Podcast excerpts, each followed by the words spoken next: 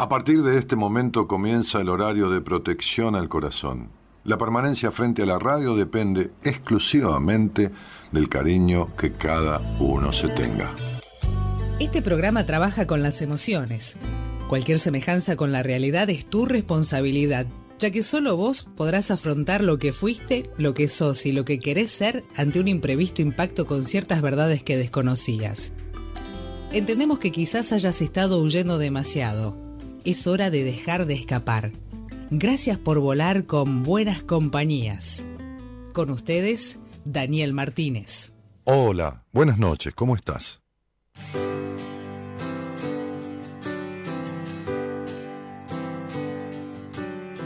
Hoy no sé bien quién soy, sé que no estoy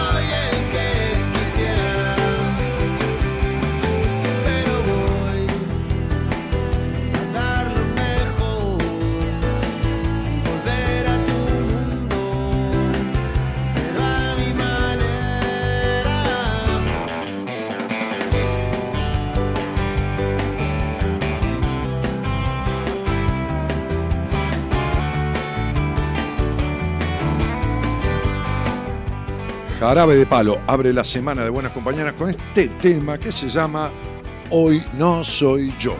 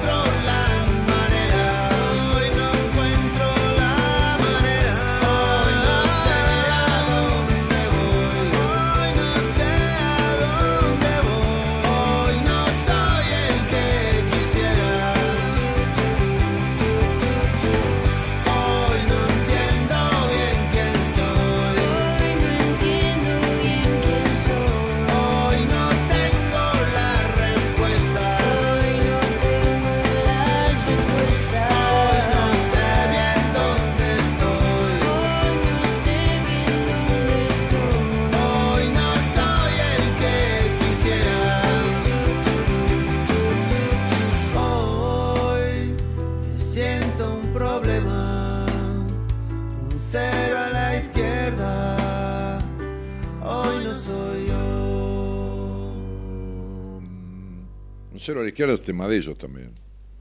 ¿No? ¿De quién es? De ah, No te va a gustar. Sí. Ah, porque metieron la frase ahí. Buena onda. Jarabe de Palo es España. ¿No? No te va a gustar es Uruguay. Ah.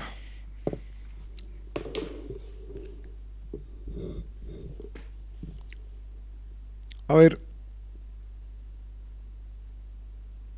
No sé, este, estaba saludando a una amiga de la cole, de la colectividad, a Vero Greiser y, a- Glasser y a su padre, este, por el año nuevo. Eh, y hoy no sé bien quién soy, ¿no? Dice la canción. Se, se me ocurre esta disquisición, ¿no? Fíjense que como pueblo, el pueblo judío sabe quién es. Por supuesto que hay dentro de esa historia y, dentro de esta actualidad algunas este, diferencias conceptuales en cuanto a determinados enfoques. Pero el pueblo judío sabe quién es. Sabe quién es, de dónde viene, lo que padeció, lo que desea, lo que, lo que fortalece, lo que proyecta. Desde lo global a lo individual. Después todas esas boludeces que la fama de que esto y que lo otro, que bueno, está bien. Todo el mundo necesita definir a todo el mundo, ¿no? Encuentro cada pijotero yo que de judío no tiene nada y cada judío suelto que vive divinamente su vida. Este, además judío es la religión, estamos hablando de lo hebreo, el lenguaje y toda esta cosa, la tradición del año 5779, ¿no? Que el Rosh Haná, Rosh Hashanah, este, Umetuká, que tiene que ver con un año nuevo dulce. ¿no? Recién Vero me decía que tengamos un buen y dulce año, Dani. Este,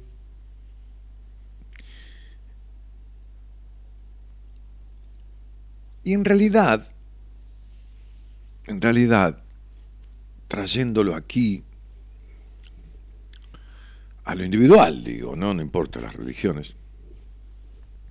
Uno necesita saber quién es, pero no que lo necesita desde uno, lo necesita desde su humanidad.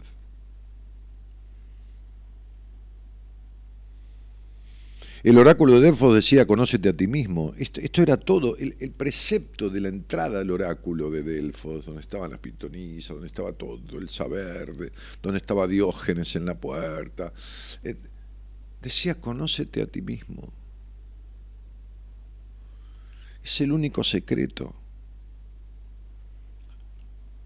Entonces un, un, pueblo que se arma en país y un país que se arma en nación necesita de individuos que se conozcan a sí mismos, que terminen de ideologizarse y que no tienen ni ton ni son ni saben un carajo de nada de la historia de su país, de su, saben un carajo la inmensa mayoría no sabe una mierda de nada. Se identifican más políticamente por los conflictos que tienen de su historia y los padres o las madres que representan los políticos de turno, que por lo que saben de la idea que persiguen o que siguen. Es necesario saber quién soy. Hoy no sé, hoy no soy yo dice la canción de Jarabe de Palo. Hoy me siento un problema. Y sabes qué? Hay veces que uno es el peor enemigo, uno no se soporta. Hay días en que uno no se soporta. Hay días en que uno es el mayor problema. Ahora, lo grave de esta cuestión no es que ese día uno no se soporte lo grave de esta cuestión es cuando esa insoportabilidad, la insoportable levedad del ser, como dice Milán Kundera en su película, en el libro, eh, eh, a partir del libro, digo, eh, eso continua, continua, eso es inconcebible, porque es aniquilante, destructivo. Y las personas, o mejor dicho, los seres humanos, que todavía no llegaron a ser personas, tienen un particular afano, es decir, preocupación. ¿no? Hay palabras que, que, que se utilizan mal. Afanarse es preocuparse. preocupación y ocupación en saber quién carajo es el otro, qué hace el otro, qué esto y qué lo de allá y qué lo de acá. Hay una cuestión incorporada de chusma o chusmo barato de barrio. Señoras que con una silla de mimbre y la estructura en unos bastones de madera de la silla que tenía un redondelito arriba y silla de mimbre bajita, aplastaban el culo en una vereda durante horas, pretendiendo estar tomando la fresca en un barrio, tomando la fresca, como se decía, como decía mi abuela, me voy a la puerta a tomar la fresca, la fresca al atardecer. Y en realidad en muchos casos era para ver qué mierda hacía cada uno del barrio con su vida, con su culo, con todo lo demás. Esta tradición que se perdió por el afano de otro, no por la preocupación, por el achaco que te sentás en la puerta, te patean el culo, te llevan hasta la silla.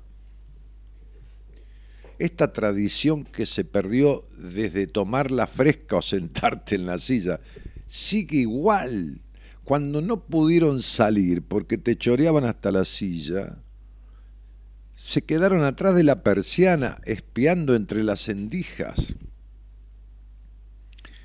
Y de estas bisabuelas y de esas abuelas vienen las madres y de las madres estas hijas, que se preocupan porque y se ocupan de ver qué hace los demás con el culo del otro sin ocuparse de dónde poner el suyo entonces, estos seres humanos, no convertidos aún en personas, no llegaron a ese estadio,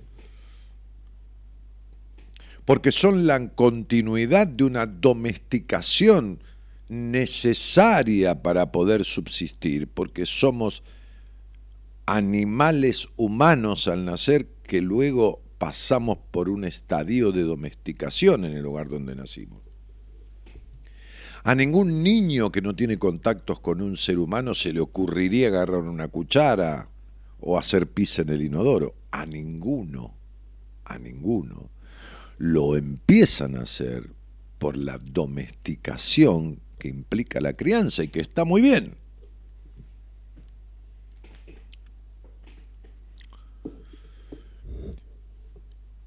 Esta ocupación desmedida sin razón de la vida de los otros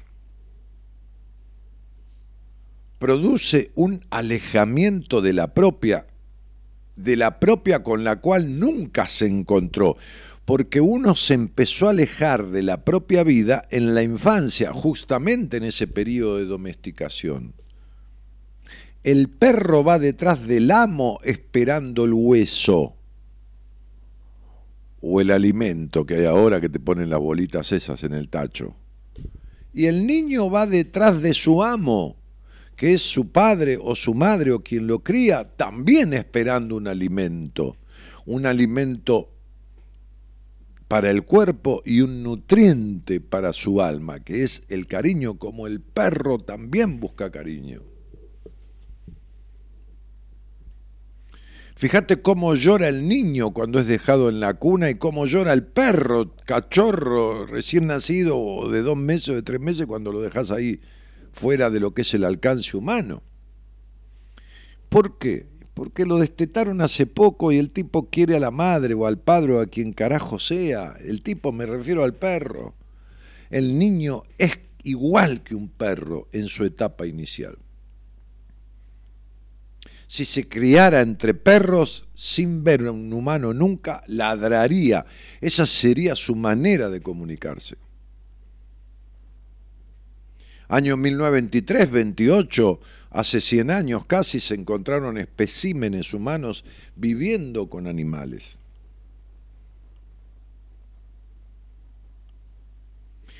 Fueron traídos a la civilización y se murieron, no se adaptaron. Porque el hombre es un animal de costumbres y adhiere a la simbiosis vincular que establece o que le es establecida en su historia inicial. En esa historia inicial, afanado, es decir, preocupado y ocupado por la atención ajena, por la comida y por la ternura y la protección, antes de conocerse a sí mismo, está directamente dedicado a ser tenido en cuenta por el otro. Y ahí, según sea lo que el otro provee, es mayor o menor el alejamiento de sí mismo, de ese ser que está en periodo claro de domesticación.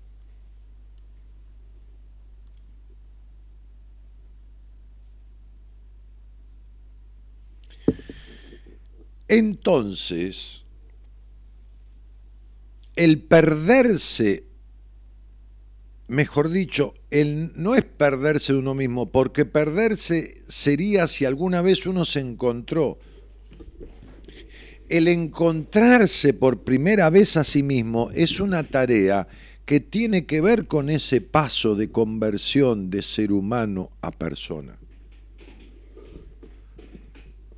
Porque es el desprendimiento de las adherencias que por circunstancias fortuitas, porque nadie elige a la madre ni al padre. Mi madre podría haber sido la madre de, Comito o la de Gerardo y mi padre el de ellos, qué sé yo, qué carajo. Yo no los elegí. Y acá nadie. Y no me vengan con las boludas teorías que el alma elige a los padres y todo. No, háblenme de la realidad. Dejen de devanarse el cerebro inventando cosas para justificarse boludeces o actitudes que no tienen ninguna razón de justificarse.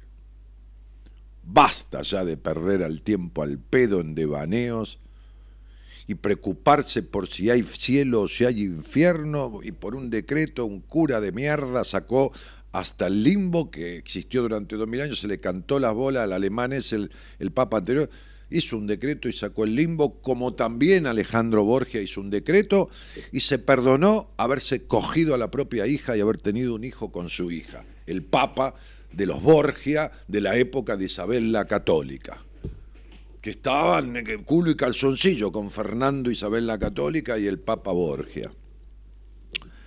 Entonces digo, habría que entender que el único secreto de la vida es arrimar un poco el bochín, como decía mi viejo cuando jugaba a las bochas. ¿A quién carajo es uno para conocerse a sí mismo, que desde épocas pretéritas de Alejandro Magno, en la antigua Roma, llegó siendo dueño del mundo al oráculo de Delfos y leyó esa cuestión. No hay otro misterio en la vida ni ninguna otra necesidad fundacional y fundamental que esa. Y es a lo que las personas menos arriba, digo, los seres humanos menos arriban Incluso algunos elegidos lo hacen por motus propio, por, por supuesto, la envidia, que la envidia, que, pero a ver, entienden, ¿no? Lo que es una sana envidia. Digo, ver un auto y decir, ¿cómo me gustaría tener uno? Ahora, el envidioso hijo de puta es ojalá que se le prenda fuego, ¿no? E, esa es la otra parte de la envidia, ¿no? Todo, todo tiene bueno y malo, ¿no? O destructivo. La envidia que me da a mí cuando viene un pibe de veintipico de años a verme, no importa, treinta, que tiene supuestamente, ¿no? Nadie te iba a comprar, vida por delante, dice, te vengo a ver, ¿eh? porque yo te escucho. El otro día un, chico de, un dominicano desde Estados Unidos, de Boston, ¿no? Y yo le nombraba un famoso eh, terapeuta, coach internacional norteamericano, con quien verdaderamente yo consubstancio en, en algunas cuestiones, ¿no? Y él decía, no, no, no, yo te sigo a ti porque este, y me lo nombraba, tiene mucho papeleo, mucho papeleo, como mucho, mucho, mucho show, mucho. Entonces digo, el tipo, en el interés que me decía, con lágrimas en los ojos, no un pibe joven, no un pibe, un pibe dominicano eh, que, que vive en Boston y que, no sé, no me acuerdo, 30 años, 28, 32, no me acuerdo con lágrimas en los ojos me decía, yo quiero conocerme, quiero saber quién soy. Porque solo sé lo que hago, pero no quién soy. La envidia, la sana envidia que me daba a mí eso, porque yo llegué a esa instancia, a las patadas en el culo, pero cada patada que te juro que me, me- perdía en el aire de los dolores y padecimientos que tuve para ir a pedir por favor ayuda. Entonces, esta cuestión que dice, quiero envolverme a encontrar, hay gente que me dice, pero si nunca te encontraste, le digo yo, nunca te conociste, porque si no, nunca te hubieras perdido. El que se encuentra no se pierde, se puede desviar, se puede esto, pero no se pierde, no se pierde. Aquel cuento que conté de esa historia de la última cena, cuando el maestro pintó ese cuadro tan famoso, del tipo que le sirvió de modelo para Jesús, que fue donde centró el primer, digamos, este, el primer personaje que eligió para su obra, fue el de Jesús. Y cuando llegó al último, que era Judas, que no era casualidad, habían pasado 10, 15 años. Los grandes maestros pictóricos tardaban años en hacer las obras y esto y lo otro, porque además eran muy demandados por la, por la alta sociedad y por esto y por hoy, y los, los que adherían a la religión católica, más aún, este, como Ángel que pintó la, la capilla Sistina y bueno y todo lo demás. Y entonces, este, este, al llegar al final, el tipo buscó a alguien que tuviera la perfidia de Judas, la traición de Judas, y le trajeron un asesino terrible que había sido capturado y buscado durante mucho tiempo y lo habían capturado hacía un par de meses y se lo trajeron, porque lógicamente él lo pidió, era el favorito de los, de los lores y de los nobles, y, y cuando se lo trajeron y lo pintó, el tipo estaba desfigurado, el pintor ni se dio cuenta. El tipo se hincó llorando ante el cuadro cuando lo vio terminado. El maestro creía que era por la emoción de haber participado de esa obra y el tipo le dijo, yo soy el mismo que elegiste para modelo de Jesús hace 15 años. El tipo nunca se había encontrado, no se perdió, nunca se encontró. Y el que no se encuentra puede ser un Jesús digo entre comillas, ¿no? Puede ser un ángel, un demonio, puede ser una cosa y la otra, puede ser este tipo que discutió con, que recién yo leía, discutió con la hija y la mató de un cuchillazo porque la hija estaba discutiendo con el novio, él le decía que tenía que dejar al novio, el padre la mató de un cuchillazo en la pelea de forcejeo, no estaba en pedo ni nada, y la enterró en el patio de la casa, puede ser ese hijo de puta, perverso, tenebroso, asesino, o puede ser el que tuvo a la nena en brazos, la cunó y le limpió el culo cuando nació. Pero puede ser eso porque el tipo no sabe ni quién carajo es. Entonces una mujer puede salir con un psicópata o con un pelotudo, con un pobre boludo o con un psicópata y es lo mismo porque ella no sabe quién carajo es. Como un tipo también puede salir con una mina que lo tenga recontra cagando o después sale con una mina a la cual no le da ni pelota. Y en ninguno de los dos casos está satisfecho, en, en- en bienestar. ¿Por qué la gente no puede armar una medianamente coherente pareja en la mayoría de los casos? No importa lo que dure, ¿qué importa? Porque no tiene un vínculo coherente consigo mismo. por eso no puede armar. Nadie dice que uno puede discutir con el, hombre de uno o la mina de uno. Nadie dice nada. Eso es normal. Las relaciones humanas son difíciles. Estoy diciendo una coherencia en la consubstanciación de la relación de pareja, de los vínculos coherentes, de las amistades coherentes, de la intensidad y la profundidad en las sociedades afectivas que uno establece con otro en el tinte de la amistad, en el tinte de la pareja. Porque no tiene una pareja coherente consigo mismo.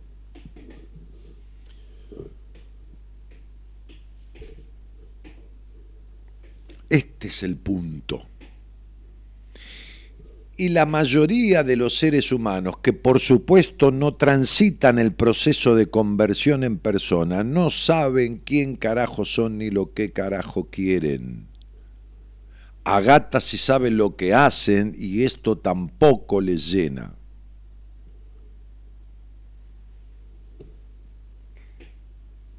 porque para hacer el paso de ser humano a persona es necesario, fundamental e imprescindible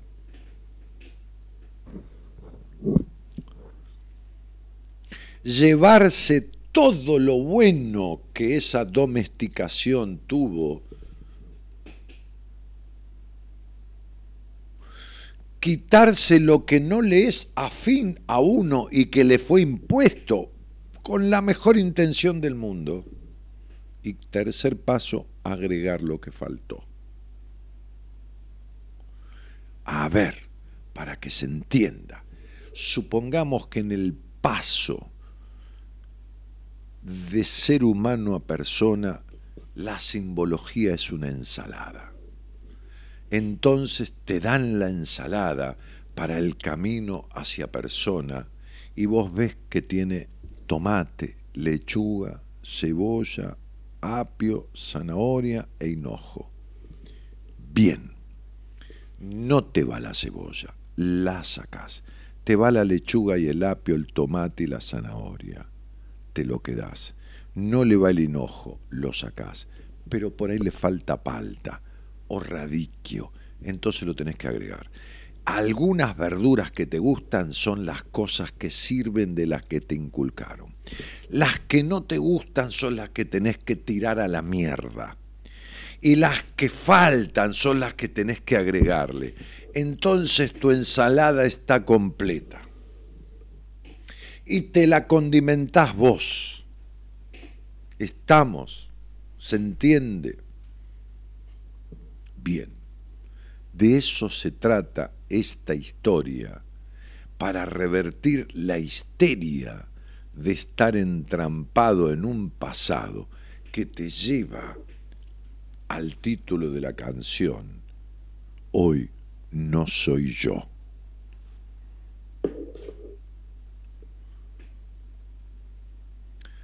Tendrías que reflexionar en el ¿Cuánto tiempo le dedicas de tu vida a querer conocer a los otros y saber cómo son?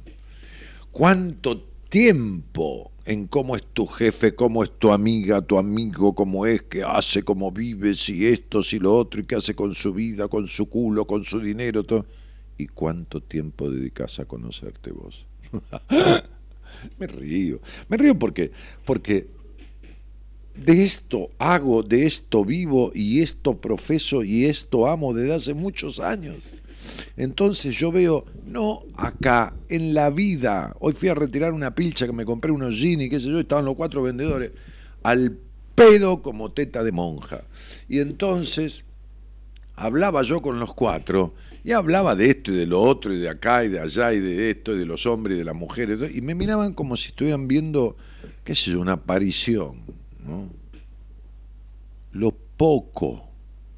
Le explicaba a uno lo que es un TOC, un trastorno obsesivo compulsivo, y ahí cayó en que su madre tiene un trastorno obsesivo compulsivo, por ciertas conductas rituales que tiene. Y pero si tuviste una madre así. Tuviste una madre controladora, uh, olvídate. Y si tuviste una madre controladora, vos tenés consecuencias de ese control. No me voy a poner a analizarte ahora. Le decía yo al gerente del negocio este, este de esta casa de ropa donde yo suelo comprar, y explicarte esto ahora. Estamos hablando, boludeando un poco sobre la vida. Esta ignorancia de uno mismo, ¿no? Esta cosa obsesiva de gente que vive celando al otro y controlando dónde va y deja de venir y qué hace con esto y con su vida y no sabe ni quién mierda es. Es tan inseguro y tan vacío, tan vacía y tan insegura tan, tan sin nada, tan animalito domesticado, que no tiene ni, ni el mínimo criterio ni el sentido común de nada, por eso vive en esa necesidad de posesividad enfermiza o de esa atención desmedida todo el tiempo, porque no sabe quién es y no importa lo que controle, no importa lo que le dediquen, tampoco le va a alcanzar porque el fin es como el del adicto al juego, el fin es perder. Lo que necesita desde su inconsciente es la frustración de perder. Por eso un adicto al juego sigue jugando, gana y sigue jugando. Por eso el adicto al alcohol sigue tomando hasta que queda hecho mierda desdibujado.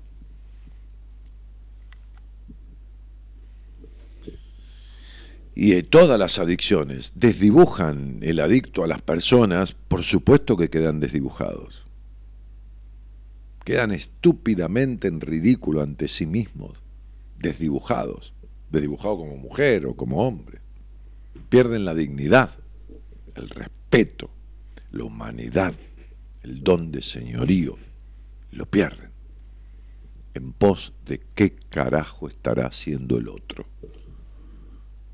una locura. Todo esto es producto de la domesticación que se da en la escuela primaria de la vida, que es el hogar donde uno se crió. No importa con quién carajo se haya criado.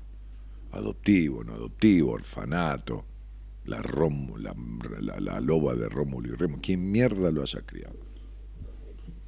Ahí arranca este quilombo que no resuelto, este distanciamiento de uno mismo que no resuelto, después lo lleva a uno a andar perdido en la vida, en una búsqueda expuria y estéril de lo que nunca va a encontrar buscando de esa manera. En fin. Vaya a saber de dónde. Ah, esto empezó con el tema del Año Nuevo Judío. En fin, mis aperturas son disquisiciones temporarias que mi mente no calcula y le resultan totalmente inadvertidas.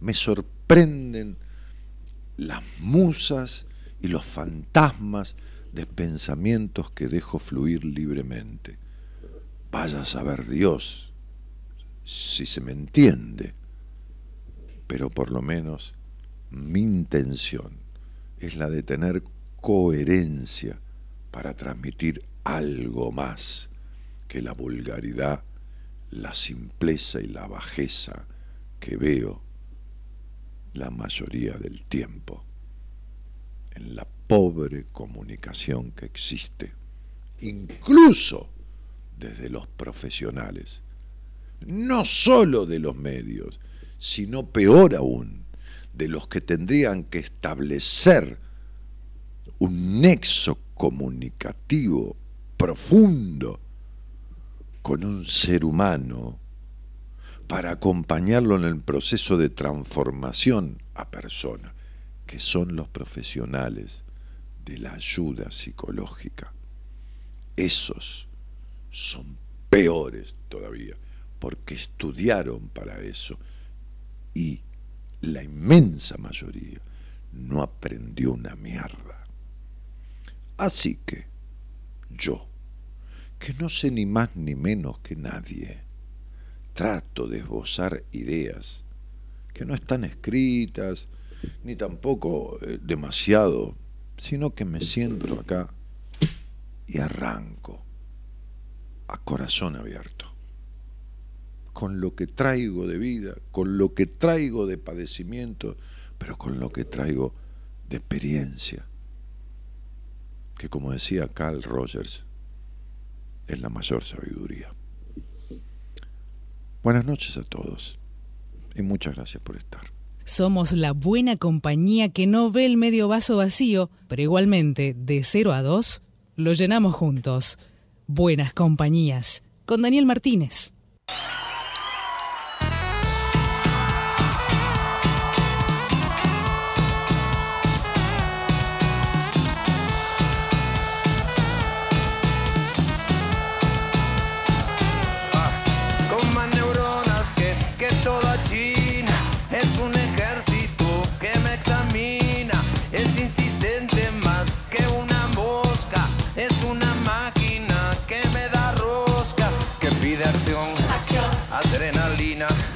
Satisfacción, Bolsa de harina Me pide sexo, sexo con todas.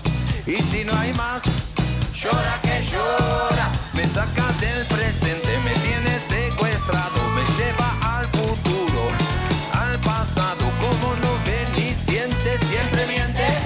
Mirada corta pero inteligente, pide emoción, bilirrubina, que seas mía, que no me y pide más.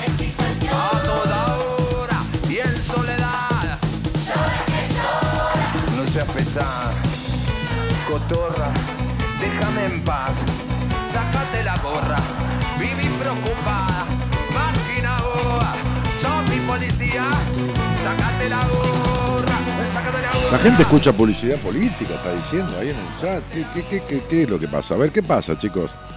A ver, pasen a Instagram o pasen a YouTube, pero... eh, a ver, ¿es un problema de todos? Me encantó la imagen de la ensalada, yo escucho muy bien, dice Diana. Excelente explicación, ¿cómo te quiero, Dani? Dice Analía. Yo escucho todo bien. Ah, bueno, no, es el problema de señal de algunos, entonces. Tienen mala señal de internet o los cables cruzados.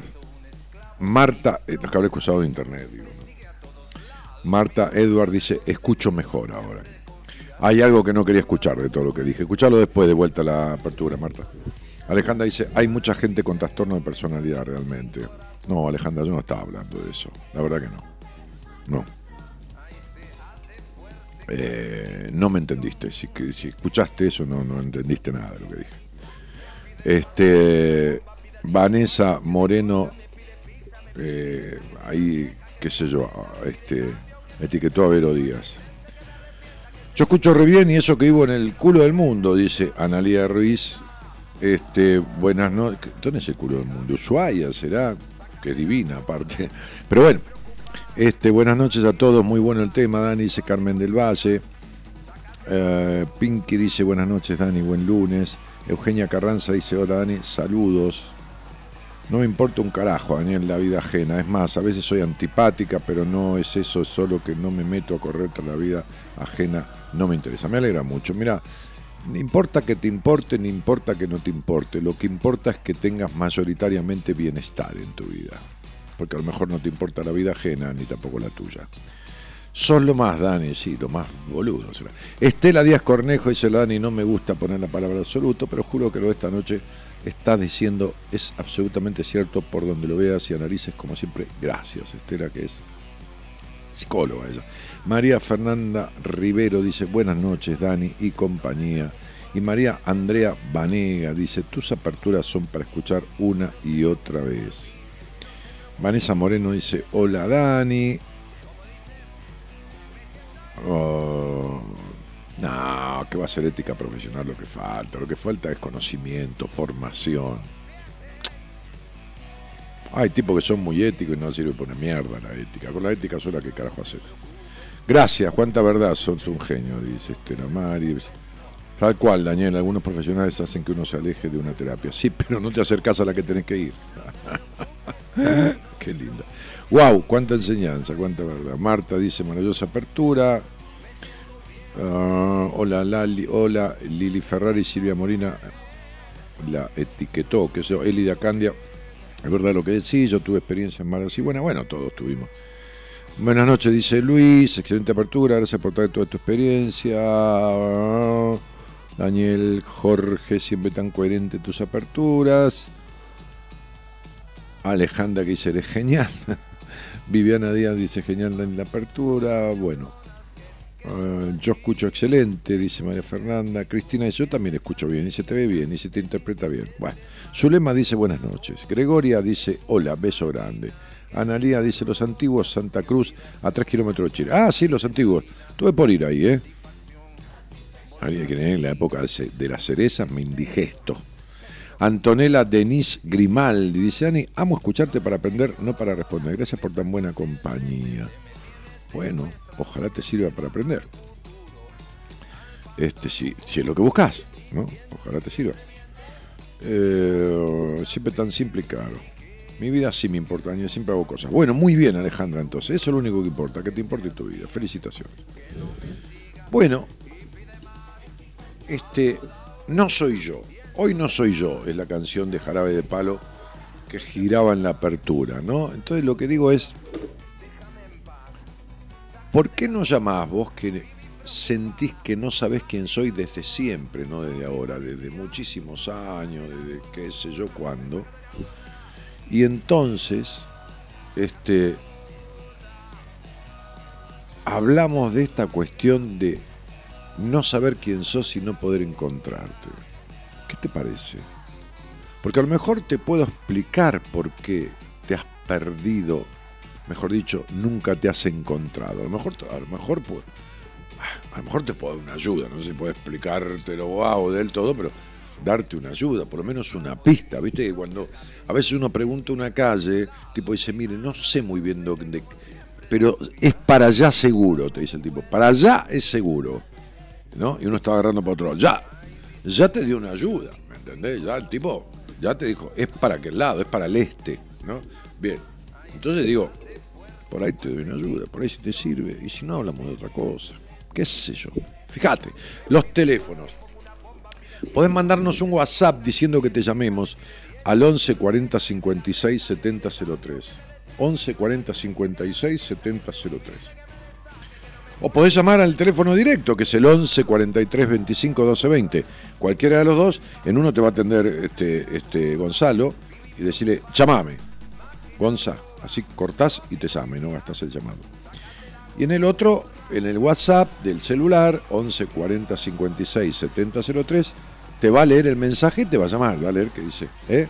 me gustaría poder charlar con Daniel, soy Emanuel, dice acá, fíjate, hola, te escribo de producción, tu nombre, Emanuel, dice, ¿lo viste? Ahí, bueno, este, buenas noches, dice, quiero salir al aire, bueno, dale, ahí tenés, alguien de Tucumán, 0381, ¿eh?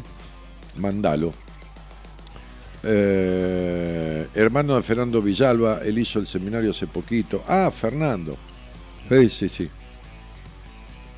Este, sí, Fernandito, sí, sí, sí. De Mendoza. Bueno, muy bien. Ahora lo escucho bien, dice, y lo veo bien, dice eh, Zule. ¿Me ves bien, Zule? Estoy bárbaro. Ah, no, me ves bien la imagen. Me había ilusionado yo. Eh, ¿Qué estás poniendo esta música tan pesada, Gerardo? Cambiala. Sí, pero es muy denso el pelado con estos temas. No, viste, estoy. No te olvides que estuve elaborando 8 o 9 horas hoy. Mi neurosis está bastante elevada. Buenas noches, Dani, equipo de buenas compañías. Ahí estaré, cariños para todos. Eh, dice, no sé quién dice. Ah, Estela. Bien. Buenas noches, dice Jennifer. Acá en el WhatsApp, estoy leyendo ahora el celular. ¿eh? Mirta manda muchos saludos y besos. Este, Cristina que dice que sí. Elena dice hola, buenas noches. Dani manda un corazón y varios labios rojos tentadores. Bienvenido y buen comienzo, dice Laura que manda mensaje de audio, pero no te puedo escuchar, Laura, tenés que escribirme, porque si no, no. Ok, muy bien, todo, todo muy lindo, ¿eh? todo muy lindo. Este, la la la la la. Mm, mm, mm, qué lindo placer escucharlos, dice Gladys Creta. Gladys Creta. Lali Rivera dice buenas noches. Y Claudio Smollinger dice hola a todos. Me encantaría saber aire, no sé quién soy, ya tengo unos cuantos años. Diana, hemos hablado ya. Ya está. Lo nuestro ya está. Ya hemos hablado, vos, tus hijos, tu esto, tu lo otro, vos necesitas sentarte con un terapeuta. Y de verdad. Y hacer un laburo de verdad. Y ya lo hablamos, y ya dijiste por qué, y que no podés, y toda esta historia. Y entonces sería una eterna victimización de vos misma.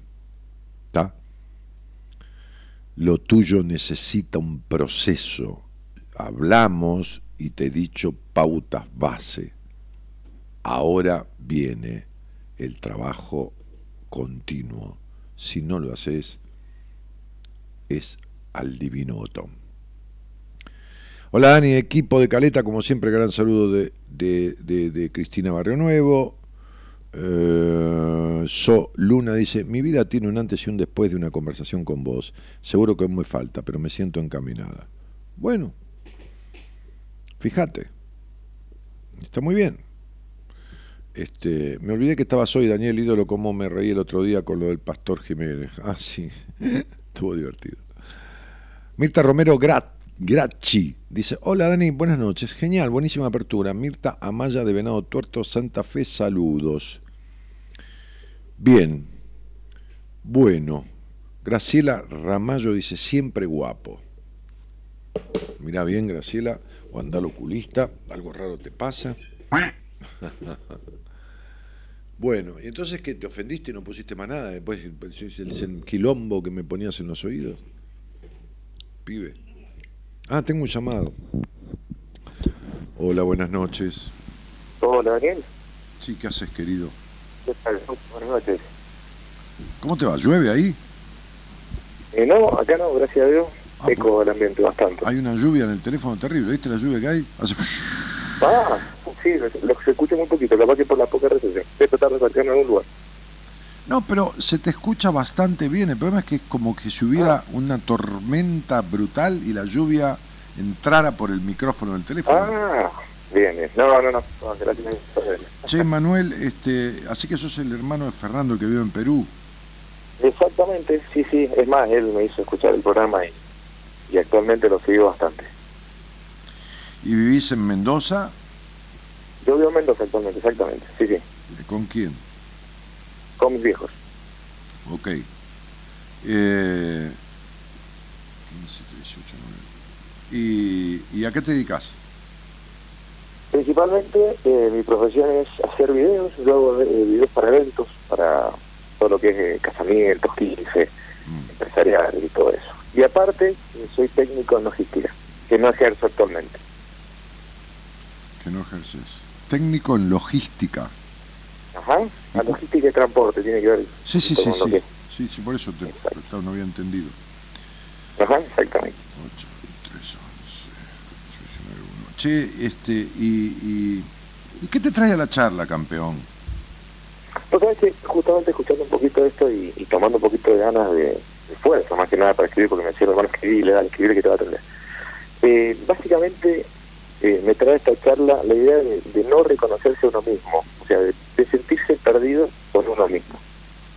Yo te cuento un poquito para ahondar en el tema de lo que a mí me pasa. Hace, calculo, unos un mes atrás, hice un viaje a Centroamérica y realmente cuando volví siento totalmente diferente y aturdido. Diferente y confundido en muchas cosas. Primero, eh, porque cuando me fui yo estaba muy cómodo, tranquilo, viviendo con mi viejo, trabajando, haciendo una vida casi de pendejo, porque me considero, consideré que ahora considero que era un pendejo haciendo esas cosas. Y cuando volví tenía ganas de irme a mi casa, de querer poder encontrar un laburo con mi carrera, darle un vuelco a mi vida por la edad que tengo, por querer hacer cosas diferentes. Y me encuentro con una situación que, si bien hay muchas ganas de hacer, pero es una confusión interior. Yo como le decía a mi hermano, y como me lo decía un profesor de economía, todos tenemos un enano saboteador adentro. Y ese enano hoy es más fuerte que nunca. No entiendo por qué. No, hoy no. Toda tu puta vida lo fue. Seguro, aparte. siempre soy que- de los impedimentos, Una, de no una, una, una, una cosa. Hoy Sí. hablaba con, con un paciente que, que vino a verme a una sesión y le contaba una anécdota de un otro paciente que tuve desde que vivía en Italia, que charlando le ayudé a descubrir que hacía 17 años que no se miraba de frente a un espejo, a los ojos. Y cuando se afeitaba, se afeitaba mirando al espejo su cara, pero con los ojos por encima del marco del espejo. Sin embargo, él no se había dado cuenta de eso. ¿Entendés? Sí, sí. Bien. Entonces, el problema es que vos te diste cuenta un poco de lo que no te habías dado cuenta durante muchos años. Sí, eso sí lo siento. Porque para todo has tenido una vuelta más en la vida y un sí pero todo el tiempo. Tal cual. A vos te van las mujeres, ¿no? ¿Cómo? Lo que te va son las mujeres, no los hombres, digo. Sí, sí, tal cual. Bueno, ahí tenés otro quilombo más todavía. Porque ¿Cómo sería? Y porque uno no nace desconfiado de las minas, se hace desconfiado. Y vos no, y vos no confías. Entonces, Definitivamente. sí, no, ya sé, sí, por supuesto. Mm. Entonces quiere decir que vos tenés conflictos de tu historia y valoraciones y subvaloraciones, valoraciones inadecuadas y afectaciones que no resueltas te hacen sentir que no, no sabes dó- dónde poner el culo. Que Tal esto cual. viene desde siempre, pero que ahora te estás dando cuenta.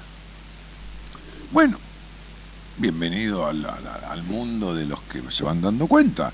Y cuando uno se da cuenta que tiene una gotera, la mayoría de las personas hacen la boludez de querer taparla del lado de adentro.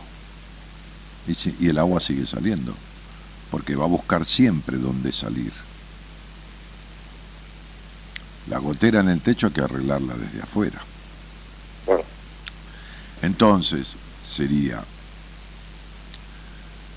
desde este lugar, este desconcierto que te está aquejando sería un buen motivo, un buen disparador crítico para que vos te sientes en algún momento a pensar, si podés solo y si no acompañado, qué te pasa, quién sos y qué querés, y de dónde vienen las cosas que vienen, de dónde viene tu desconfianza por las mujeres, de dónde vienen, bueno, un montón de cosas, tus curiosidades, de dónde vienen tus enojos, ¿entendés? De dónde viene esa ira que de repente sobreviene, por qué carajo vivís mirando el pasado como si todavía existiera, y en realidad no existe y tenés los ojos puestos en el pasado, tanto que te perdés del presente porque el resto de tu mirada la tenés en el futuro. Entonces, ¿entendés, no? Este, Sí, sí. Claro.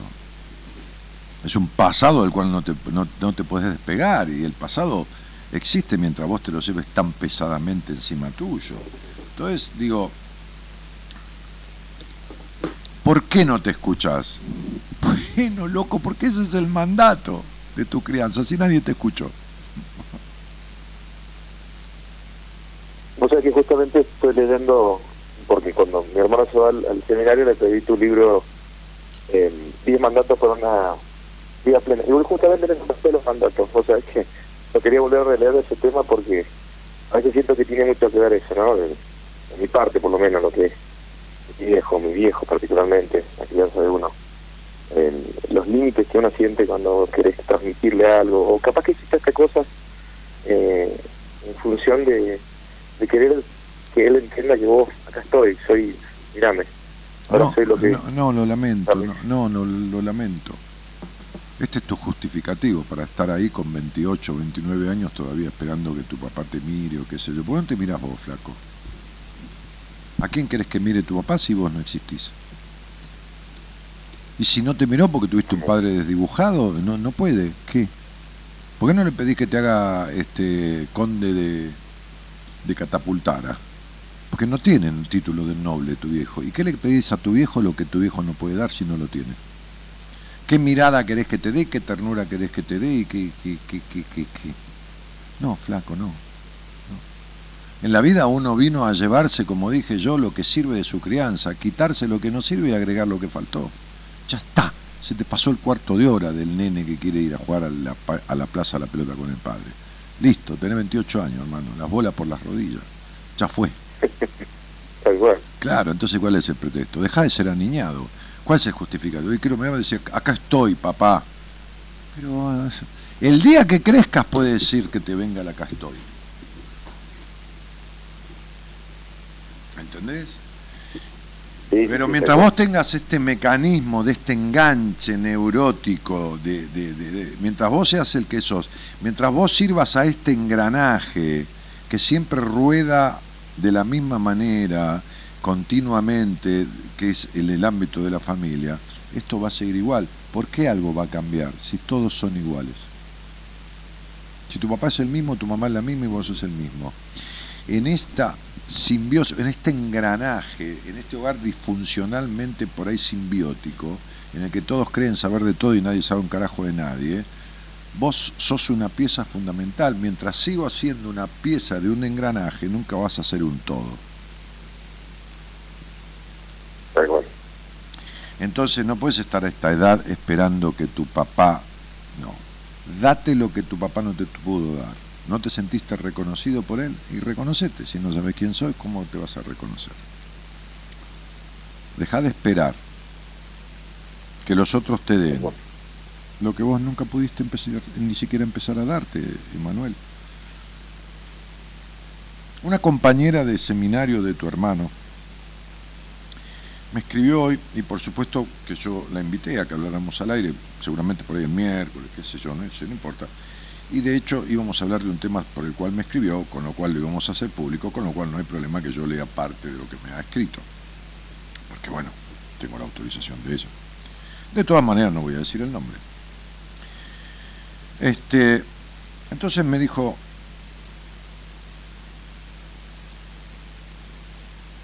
¿cómo estás? Dice, yo saliendo del tiempo que me tomé para procesar lo que me pasó en el seminario. Ella es paciente mía, además, desde hace un tiempo corto, un par de meses.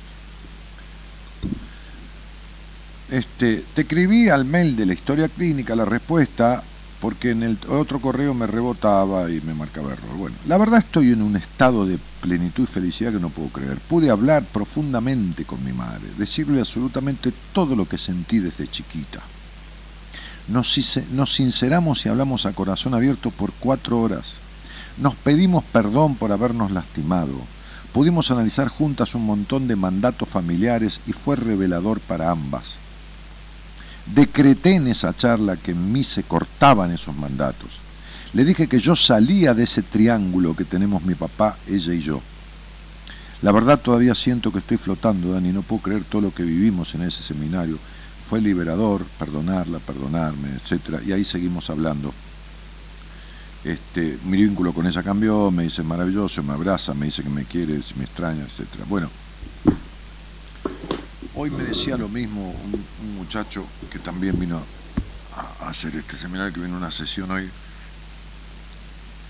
Si algo no se transforma en uno, porque no es un cambio, es una transformación, entonces nada se va a transformar de uno en el vínculo con el otro. Las personas tienen la pretensión de seguir siendo los mismos y que pasen cosas diferentes. ¿Cierto? Bien.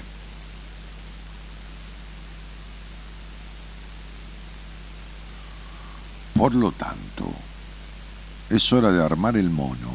¿Sabe lo que es el mono, no? La sábana con pilcha adentro, atada Sí. en cuatro nudos de la punta y, y- y enganchada con un palo. Y tomártela a la mierda. Anda a hacerte de comer. Deja de trabajar de hijo. Y deja de filmar cosas que los demás viven y vos no salís a vivir la vida nunca. Si querés, filmalas, pero después viví la tuya. Porque la mayoría de las personas, o muchas de las personas que he visto detrás de una cámara, son aquellos que miran la vida a través de una lente, pero después la que viven es totalmente diferente que la que captan. Entonces digo, Es, es- es más o menos así. sí, sí, sí, quedan tranquilos. somos sí. buenos somos buenos para plasmarlo que los demás viven y lo que los demás eh, Pero si yo... expresan ah. y nosotros nos cuesta. Sí, sí, yo soy un gran observador de la vida. No buen observador, yo no dije bueno, dije gran, como observando mucho. Y las actividades y las profesiones. Vos fíjate una cosa, yo hablaba con mi mujer un día y le dije, ¿podés creer, gorda, que en un, y lo conté al aire, que en un pequeño canterito que yo tenía en el hogar donde nací, una casa muy humilde, alquilada, que mis viejos este, alquilaban, laburando, ¿no? Este, este, sembraba en ese cantero y compraba semillas, armaba el, el almácigo y sembraba pensamientos. ¿Entendés, no? Sembraba pensamientos, que es una flor de cuatro pétalos, como se- en colores diferentes, divino. Ahora en casa hay un montón. Sembraba pensamientos. ¿Qué mierda? Yo tenía nueve años, diez años. Fíjate que hoy transito mi vida sembrando pensamientos no justamente los de las flores. Entonces, entonces, digo, hacete un costado de la vida de tus padres, salite de ese matrimonio de a tres, en donde vos, tu madre tomó de vos la ternura que no tuvo de tu papá, este, y, y, a hacer lo tuyo, qué sé yo, rumbea para cualquier lado, pero rumbea y deja de justificarte al estar ahí esperando que tu papá diga, ah, estás acá. No. Mientras estés ahí, no va a pasar. Salvo que estés ahí transformado internamente. Y para Claro. esto, y para esto deberías irte. ¿Entendés lo que digo? Sí, sí, sí, sí, de verdad. Mm, porque vos trabajás de hijo, hermano. Yo no creo que vos ganes para sustentarte, mira lo que te estoy diciendo. ¿Entendés? Y tenés, Sí, 20 no, de verdad. y tenés 28 años. Sí, firmo evento profesional, eso es el título, es lo que dice la tarjeta. A la hora de la verdad no ganás la guita para sostenerte. Entonces ya estás grande para ganar el sueldo de un cadete de McDonald's. Ya estás grande. ¿Se entiende, no? Es, es complicado. Claro, sí. no, no es complicado, no. No, es complejo, que es diferente. Te llegó la hora de crecer, porque lo vas a pagar muy caro, si no, ¿eh? Gratis no te la vas a llevar. Y te va a costar un huevo, ¿entendés? Te Sí, a no, de igual. Sí, sí, sí, sí. Seguro, seguro. 26 y 4, 30, 33, 6. El año que viene te lo regalo con un moñito. con un moñito rojo. Vas a entrar a una crisis en diciembre de replanteo, la cabeza se te va a acelerar para el carajo.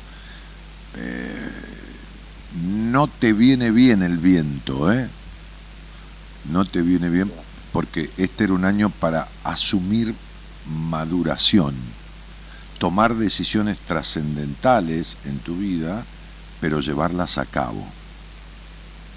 Porque decidir es concretar, no es expresar una idea. Es más, es concretarla. Entonces yo te sugiero, como idea, vos fijate, armar el mono e irte a la mierda. Hacerte de comer, lavarte la ropa, porque las águilas le enseñan a volar a sus pichones tirándolo desde la altura. El que no vuela se hace mierda. Entonces se aprende a volar así, volando. Es hora de tomártela de ahí. Y hacer algo para encontrarte. ¿Se entiende? El otro día le dije a una paciente, es muy, muy clarito, es un tipo muy clarito, ¿eh?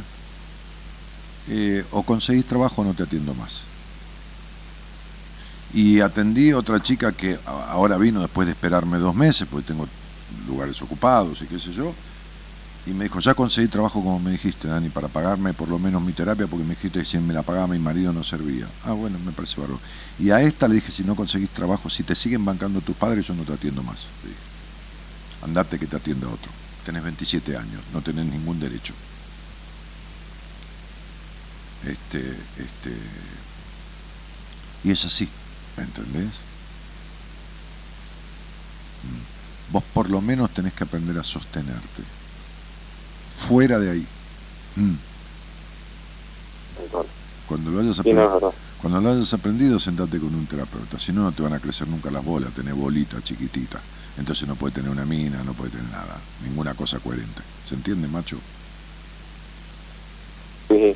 Y se logra muy rápido. ¿eh? Si te pones en marcha, olvídate, el año que viene es un placer si vos vas en la dirección que tenés que ir. Y si no, es el viento sonda en contra, a todo vapor.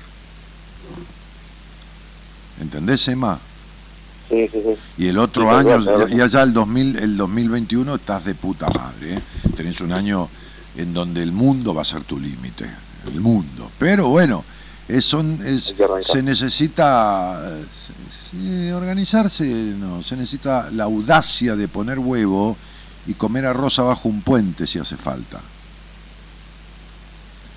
Salirse de estar acomodado para empezar a aprender a estar cómodo, porque vos estás acomodado, nada más. Que no es lo mismo que estar cómodo. ¿Me entendés? Tal cual. Claro. Sí, sí, perfectamente. Bueno, macho, te mando un abrazo. Dale, Daniel, muchísimas gracias. A vos, querido. Chau, chau. Te invitamos a viajar con nosotros con un destino en común. Descubrir lo que te está haciendo mal. De 0 a 2, Buenas Compañías, con Daniel Martínez.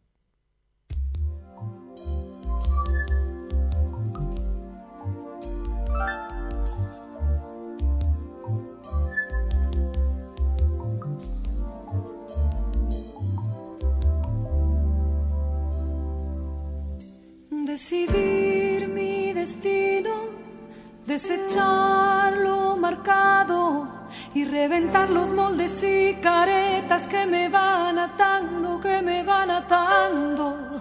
Elegir un camino y no esperar los aplausos y disfrutar con todo las pasiones que me van salvando, que me van salvando.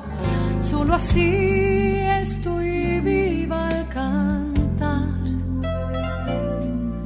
Solo así estoy libre al cantar.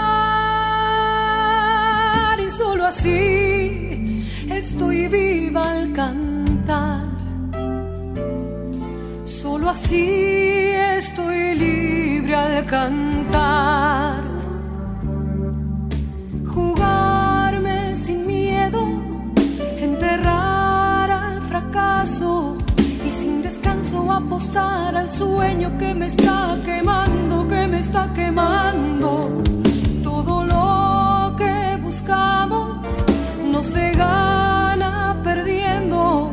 Por eso vivo a fondo este momento que me va creciendo, que me va creciendo. Solo así estoy viva al cantar.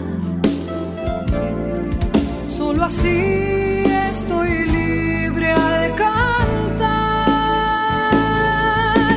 así estoy viva al cantar. Solo así estoy libre al cantar. Y sobre todo, más allá de todo y a pesar de todo. Eliana Cabo dice Olani, quisiera salir al aire, soy de La Rioja. Bueno, escribinos al WhatsApp, por ejemplo, 11 40 56 70 03 y decinos quiero salir al aire, que se va a marcar tu teléfono, o llamá a Gonzalo un toque al, al directo. eh, 11 43 25 12 20. ¿Ok? Este. En fin. Anda a dormir, Luis, que dijiste tres o cuatro boludeces ahí en el chat que mejor dormite porque o estás fumado o estás en pedo y si estás fresco peor porque estás tarado. Entonces anda a dormir, pibe, como dijiste que te va a venir bien.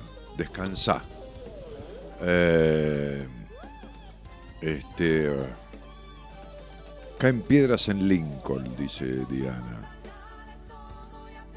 Eh, uh, uh, uh, A vos te gusta la política, no tenés ni la menor idea, boludo, de lo que es la política, si hiciste los comentarios que hiciste. Por eso yo, en fin. Qué país este que no va a crecer nunca, Dios santo. Hay tanto cabeza de poronga. Dale.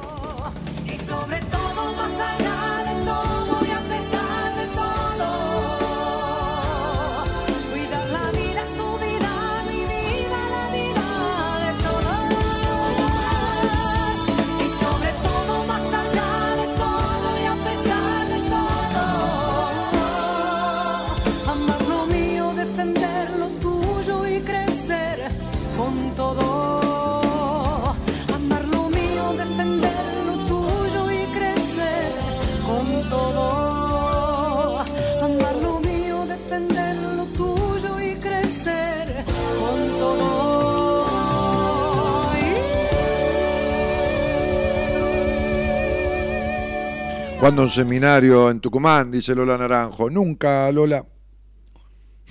Qué linda. No podemos hacer un seminario en Tucumán. La gente viene desde Italia, desde España, desde Brasil, desde Chile, desde eh, Estados Unidos a un seminario. Y vos no podés venir desde Tucumán. No podemos llevar tres hectáreas de parque, 50 dormitorios, 3.000 metros, 2.000 metros de salones, comedores, la cocinera, a Tucumán para hacerte un seminario para vos, cielito. Tomate un colectivo y venite vos. Mejor que Mahoma vaya a la montaña que que la montaña vaya a Mahoma. ¿Te imaginás? Este, así que no, nunca, no es posible, no es posible. Eh, bueno, en fin, acá truena como la última vez. Ay, no, porque, y ya te lo expliqué, Dola, querida, te lo acabo de explicar, cielito, porque es inviable por un tema de costos, te saldría cinco veces más que vayamos a hacer un seminario allá que lo que te sale viajar y venir acá a hacerlo, ¿entendés? Imposible. Este, además que nosotros tenemos una estructura armada en un lugar conocido, sabemos la comida que hay, hay que vivir tres días. Pensá un poco. A ver, pone un poco de- aunque sea un cacho del cerebro, aunque sea una de las dos neuronas. Si por ahí hasta ahora estás media dormilada, te quedan dos, pone una. Y pensá en lo que significa llevar un equipo de nueve personas a un lugar, tener que llegar dos o tres días antes mínimo, porque no conocemos el lugar, preparar todo, volar en avión todos, preparar todo, que todo esté listo, revisar todo, porque internet es una cosa, pero después los eventos, hay personas que trabajan eh, circunstancialmente en el seminario en determinado momento, no están permanentes, tienen que viajar también para... Eh, pensalo un cachito, amor mío, pensá, da, hace un esfuercito, cielo. ¿Eh? Viejo amigo. Nadie dice hola Dani desde la Ciudad de México, acá llueve. Bueno, en fin, llueve. En el mundo llueve, después hay sol, etcétera, etcétera. Hola, buenas noches. Mariana, ¿cómo te va? Hola, buenas noches, Dani. ¿Cómo estás, cielito? ¿Dónde sos? Bien, eh, de San Miguel de Tucumán. Bueno. Che, Maru, este, ¿de qué parte de San Miguel? Eh, de Capital. Sí, pero viste que hay muchos barrios, ahí está Buena, está esto, está lo otro, qué sé yo. Bueno, ¿y con quién vivís? Sí. Eh, con mis papás Bien. y ¿Y, mi hermana. ¿y, qué- y y a qué te dedicas? Ahora estoy estudiando psicología. No vendo ropa. Muy bien. ¿Y, y, y antes de psicología, qué estudiaste, Mariana? Biología, pero dejé porque no me gustaba. Ajá. ¿Y llegaste a cuánto? ¿A, a primero o a segundo de biología? Eh, no, no, estaba en primero, pero como tres años más o menos en primero. Ajá. ¿Y te, te tardó tres años darte cuenta que no te gustaba? Sí, estaba estancado, no estudiaba, no... Y ahora que enganchaste con psicología, ¿cuándo empezaste? Empecé este año, en febrero, Ajá. Bien, me encanta, así que qué bueno. ¿Y, y, y, Sí. y este programa lo escuchás desde cuándo? hace años, Ajá. y es un montón. Bueno. Che, Maru, este, Sí, ¿Y, y qué te trae acá, vida? Este, que todos los días tengo pesadillas, tengo sueños feos y no, no puedo dormir con la luz apagada ni o con la tele apagada ni nada, porque tengo miedo. Y si estoy durmiendo y se apaga la tele, me despierto y me da miedo. Y todos los días tengo sueños horribles. Me despierto y quedo ahí como pensando Pero, con miedo pero, y a bueno, ver, que me va- a vamos a pensar cuán horribles son, pichona. ¿Qué- qué- ¿A qué te referís con horrible? Eh, a- antes de ayer más o menos soñé un pájaro muerto, que me querían violar también. Ayer soñé cucaracha, pero ya no me acuerdo bien tampoco. Y ayer sí me desperté, estuve como una hora que no me podía dormir. Ajá. ¿Y qué te pasaba con las cucarachas? No me acuerdo, me acuerdo nada más de las cucarachas. Lo que sueño también son gatos, ¿Y qué hacen los gatos? Como que sueño animales. Un día, un día soñé que había un gato en mi cama y que me que como que el gato me quería pegar, no sé qué, yo le pegaba al gato. Eh, otro día también un gato que, no sé, como que les pego a los gatos, no sé, una cosa así. Ajá. Y bueno, el pajarito muerto, eso es lo que me acuerdo de, de los días. Pero siempre sueño cosas así. Ah, y también soñé que le comía el dedo a una chica. Yo, ¿Te acordás cuál dedo? lo mordía, ¿El dedo índice? el gordo. El gordo. Estábamos peleando y bueno, yo le, le mordí el dedo.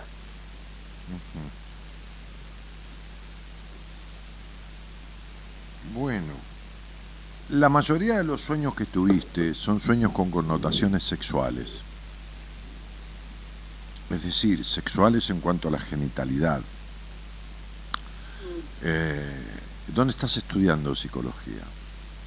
En la facultad pública, en la UNT. Bien. Lo que, lo que me pasa ahora también hace poco es que conocí un chico con el que tuve relaciones, digamos, casual, digamos, y como que me quedo mal siempre. Al otro día como que la paso mal, me siento mal, y yo a veces ni sé tampoco por qué me siento mal, porque no lo conozco, pero me siento mal.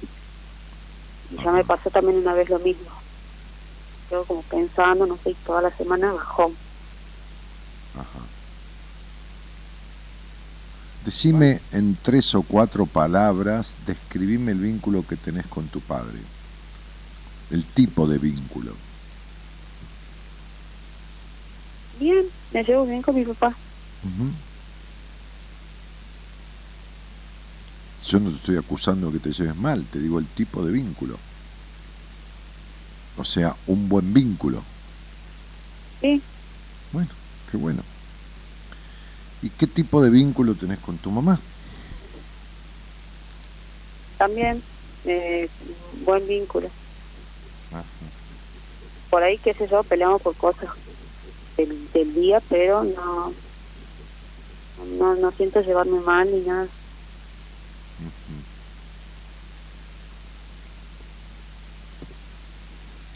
Bueno, qué bueno. ¿Vos crees conocerte y saber quién sos y lo que querés?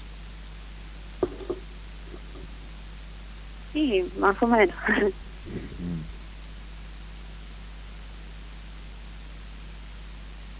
Por ejemplo, o sea, no sé por qué me termino sintiendo mal de alguien que no conozco. Porque te da culpa coger por coger, porque naciste en un hogar impedidor, limitativo e intolerante. Ese es tu hogar. Por despotismo o por sobreprotección, por lo que carajo fuera. ¿Entendés? Porque la sobreprotección es la otra cara del abandono. O sea, es la otra cara de la desconsideración. Es una de las dos caras del abandono.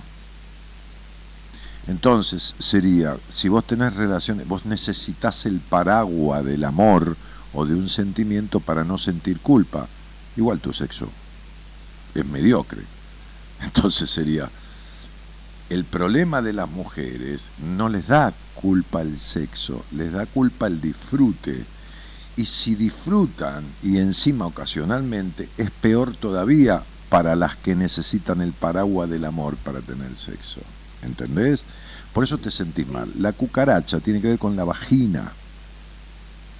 Y en realidad el miedo a ser violada, licenciada, futura, es un deseo subyacente.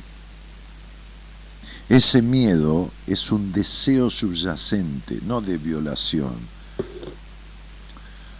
Y hay cosas que no se pueden hablar al aire, ¿sabes? Así que hay cosas a las que yo no puedo este, arribar Sí. al aire.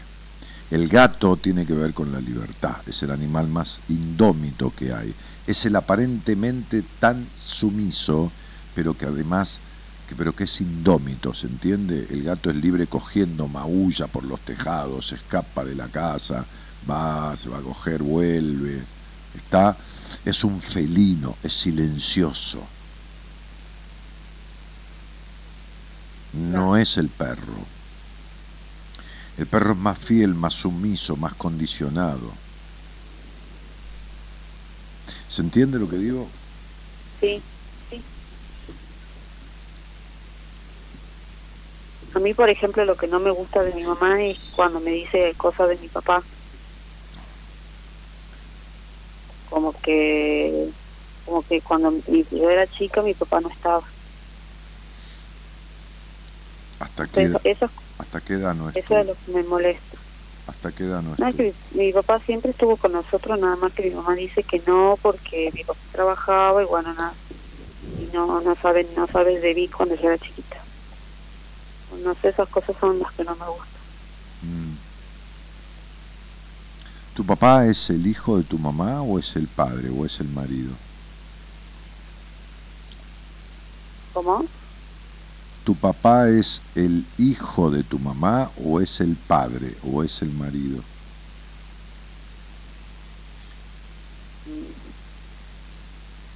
No sé, mi mamá lo- como que lo mandonea, no sé, cosas así. Mm. El hijo. Tenés un padre que es un boludo. Mm. Que nunca le dijo a tu mamá no rompas más las pelotas, deja crecer a esta chica en paz y no te metas en cosas, ni le hables de cosas que no tenés por qué hablarle. Esto es un matrimonio de a dos, boluda. Y si tenés que quejarte, vení a hablar conmigo. ¿Está claro? Por eso te dije que tenés un hogar intolerante. Porque hay un padre que no habilitó al mundo y hay una madre que, bueno, Querida licenciada, vos imaginate recibirte y tener que atender pacientes en este estado vincular. Culpa sexual, Edipo con el padre no resuelto, enojos con la madre, interferencia en la relación de matrimonial, porque esto es un matrimonio medio de a tres donde vos estás involucrada. ¿De qué carajo vas a ayudarle a resolver algo a alguien? Digo, la incertidumbre, vueltas porque das mucha criterio y sentimiento artístico frustrado. ¿Qué te gustaba hacer de chica artísticamente, Mariana? Creativamente. ¿Qué te gustó siempre, mi amor? Eh, siempre hice cosas de manualidades, cosas así cuando era chica. Eso, muy, muy bien. Este, esta, este culto artístico, esta capacidad, no fue propiciada. ¿A qué jugás en la vida, Cielito? ¿A qué jugás con otros? ¿Qué actividad lúdica tenés así una vez por semana, dos, de salir eh, a encontrarte con, con, con pares, digamos, chicas, chicos, y establecer una actividad lúdica divertida? Eh, salgo a bailar con mis amigos. Ok, bien, qué bueno. ¿Cuándo tuviste tu primer novio? A los 17 años. ¿Y a qué edad tu primera relación sexual? A los 17. ¿Y cuánto duraste de novia? ¿Dos años? Con él, Sí. eh, no, 8 años y corté ahora hace poco, hace dos semanas. Bien, y no tenías culpa cuando tenías sexo, ¿no? No, Por eso te dije, con, Pero- el, con el paraguas del amor podés tener... No tenés buen sexo, eso olvídate, pero con, el, con el No, no, no, olvídate. Has tenido sueños sexuales, ¿no? Los has tenido. No donde te violaban. Has tenido sueños como la sensación de estar teniendo sexo con alguien en el sueño. acá en mi casa me querían violar y yo salí corriendo y no podía abrir portón. ¿Has tenido sueños sexuales? Es decir, estar soñando que tenías sexo con alguien y te has despertado no sabiendo con quién estabas en el sueño? No, No. que lo recuerde no. ¿Eh? Que lo recuerde no. Ok, mi amor, de acuerdo. No. Ok. Y, y, y, y, y cuando, cuando te separaste de tu novio, ¿qué, ¿qué fue lo que ocasionó la separación? Que estábamos hace ocho años de novio juntos y como que me había cansado ya. Está muy bien. Che, este, ¿y a qué edad crees que comenzaste, si es que comenzaste alguna vez a tener sexo con vos misma, autoerotización, la tan llamada masturbación? ¿Nunca o de No, no. chiquita? No, No, nunca. sí, nunca. Me imaginé. ¿Entendés el sueño con la cucaracha? sí. Ok. ¿Te paraliza la cucaracha si la ves? ¿Te da asco? Antes sí, ahora últimamente las veo, sí me da impresión, obvio, pero ¿Y te paralizó hasta cuándo? ¿Mientras estabas de novia hasta que dejaste de estarlo? sí, Mm, qué casualidad. Bueno, ese es todo el rechazo que vos tenés a tu vagina, ¿sabés? Y la supuesta libertad que le estás dando un poco, pero no en demasía, eh, no en cantidad, sino en intensidad. Acá hay una cosa de represión. ¿Quién es prejuicioso en esa casa? ¿Mamá o papá? ¿O los mi dos? mamá. Mamá. Bueno, mamá mi, bueno. mi papá también, pero más mi mamá. Sí, sí, sí, bueno, son los de iguales. Uno porque acciona y el otro porque permite. Por eso los quilombos que tenés en la cama. Y por eso estuviste con ese boludito ocho años, porque te ayudó a no despertar nunca sexualmente, ¿entendés? Sí, Eso es. Y por eso te da culpa ahora sentir un poquitito más de algo, pero tener sexo ocasional. ¿Está claro? Y si hay una cosa que tiene que ser abordada en, en- en una terapia, es también la sexualidad. Y sin embargo, en la mayoría de las universidades del país, esa materia no existe en la carrera. ¿Sabías? sí, Bien. Por lo tanto, tendrás que mejorar este aspecto tuyo y tratarlo con alguien, porque es la base que ocasiona vínculos horribles en las mujeres, es la base, la mala sexualidad, que sustenta la melancolía y los vacíos existenciales en las mujeres. Así que cuando te venga una mina melancólica, con vacío existencial, con vínculos con psicópatas, con todo eso, las- la resolución de eso, más allá de lo que hay que trabajar, de lo, de, lo, de lo que generó, de la descalificación en la infancia, de esto, de la represión, de la castración, ¿verdad? tenés que trabajar su genitalidad, aprender a que tenga un sexo sanamente pleno, cosa de lo que vos no tenés ni idea. Y si no lo tratás en vos, no vas a poder tratarlo en nadie. Por eso está lleno de profesionales de la psicología que no pueden arreglarle o ayudar a arreglarle las cuestiones de base a nadie. Porque no abordan los temas que hay que abordar y no saben. Tu mamá es la conchuda y tu papá es el bueno. No. Tu mamá es una pobre mujer con todo cariño reprimida y tu padre es un bueno para nada porque vive bajo las polleras de tu madre. ¿Entendés? sí, Por eso también agarraste un boludín de cual te cansaste, porque repetiste el matrimonio entre tu padre y tu madre. Lo mismo. Lo mismo. Claro, lo mismo. ¿Me entendés, mi cielo? sí, Entonces, haceme un favor. La facultad de psicología no es arquitectura. No necesitas ir a cursar y después hacer láminas, trabajos y maquetas que te llevan horas. La facultad de psicología tiene que ver con leer libros, estudiar y rendir exámenes. Anda a trabajar. Gana plata. Bancate una terapia recibite en 10 años si es necesario. Pero no importa que te recibas de psicóloga, importa que te gradúes de persona. ¿Entendés, mi cielo? sí, Eso es, Maru, porque tenés 26 ya. sí, Eso es. Y está todo bien, tenés 26 años, pero mi cielo, toda la adolescencia de novia y ahora que sos grandecita ya, no puedes ni siquiera alternar libremente con un chico porque te sentís para el culo los otros, los otros días. Algún día y a solas te voy a explicar qué significa la necesidad de tener la tele prendida o la luz prendida. Está, es algo que tiene que ver con tu papá. Pero bueno, hay cosas que hay que hablarlas en privado. ¿De acuerdo? Bueno, sí, Dani. Un cariño grande, amor mío. Bueno, muchas gracias. Anda a trabajar y hace terapia. Somos la buena compañía que no ve el medio vaso vacío, pero igualmente, de 0 a 2, lo llenamos juntos. Buenas compañías. Con Daniel Martínez.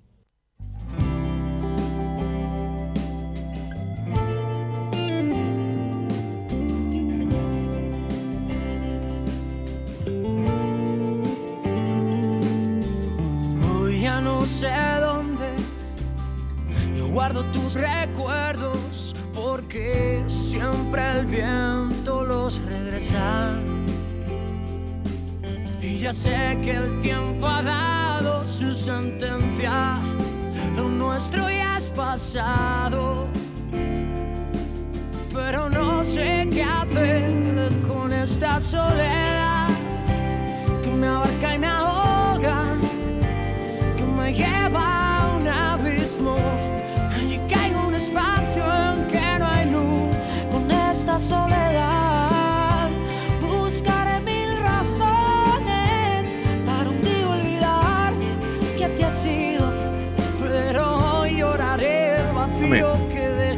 Bueno, y Lola Naranjo dice, ah, Lola, no sabía, si vos querés venir a un seminario, que se llama el Seminario Tucumán, yo no sabía que sos una oyente nueva, ocasional. Pero acá después, después me dio una vueltita por aquí, vi, vi que el seminario cae 15 de diciembre, fecha de mi cumple. Ah, sería bárbaro que te hicieras ese regalo. Y no sabés qué regalo, ¿eh? Va a ser un regalo que no vas a olvidar nunca en tu vida. Olvídate. Olvídate de que no sea de esa manera, ¿eh? Eh, sí, sí, el seminario eh, es, un, es una tarea que solo el que la vive la puede, ¿cómo te puedo? Este, significar y, y- darse cuenta que es imposible prácticamente llevarlo a otro lado.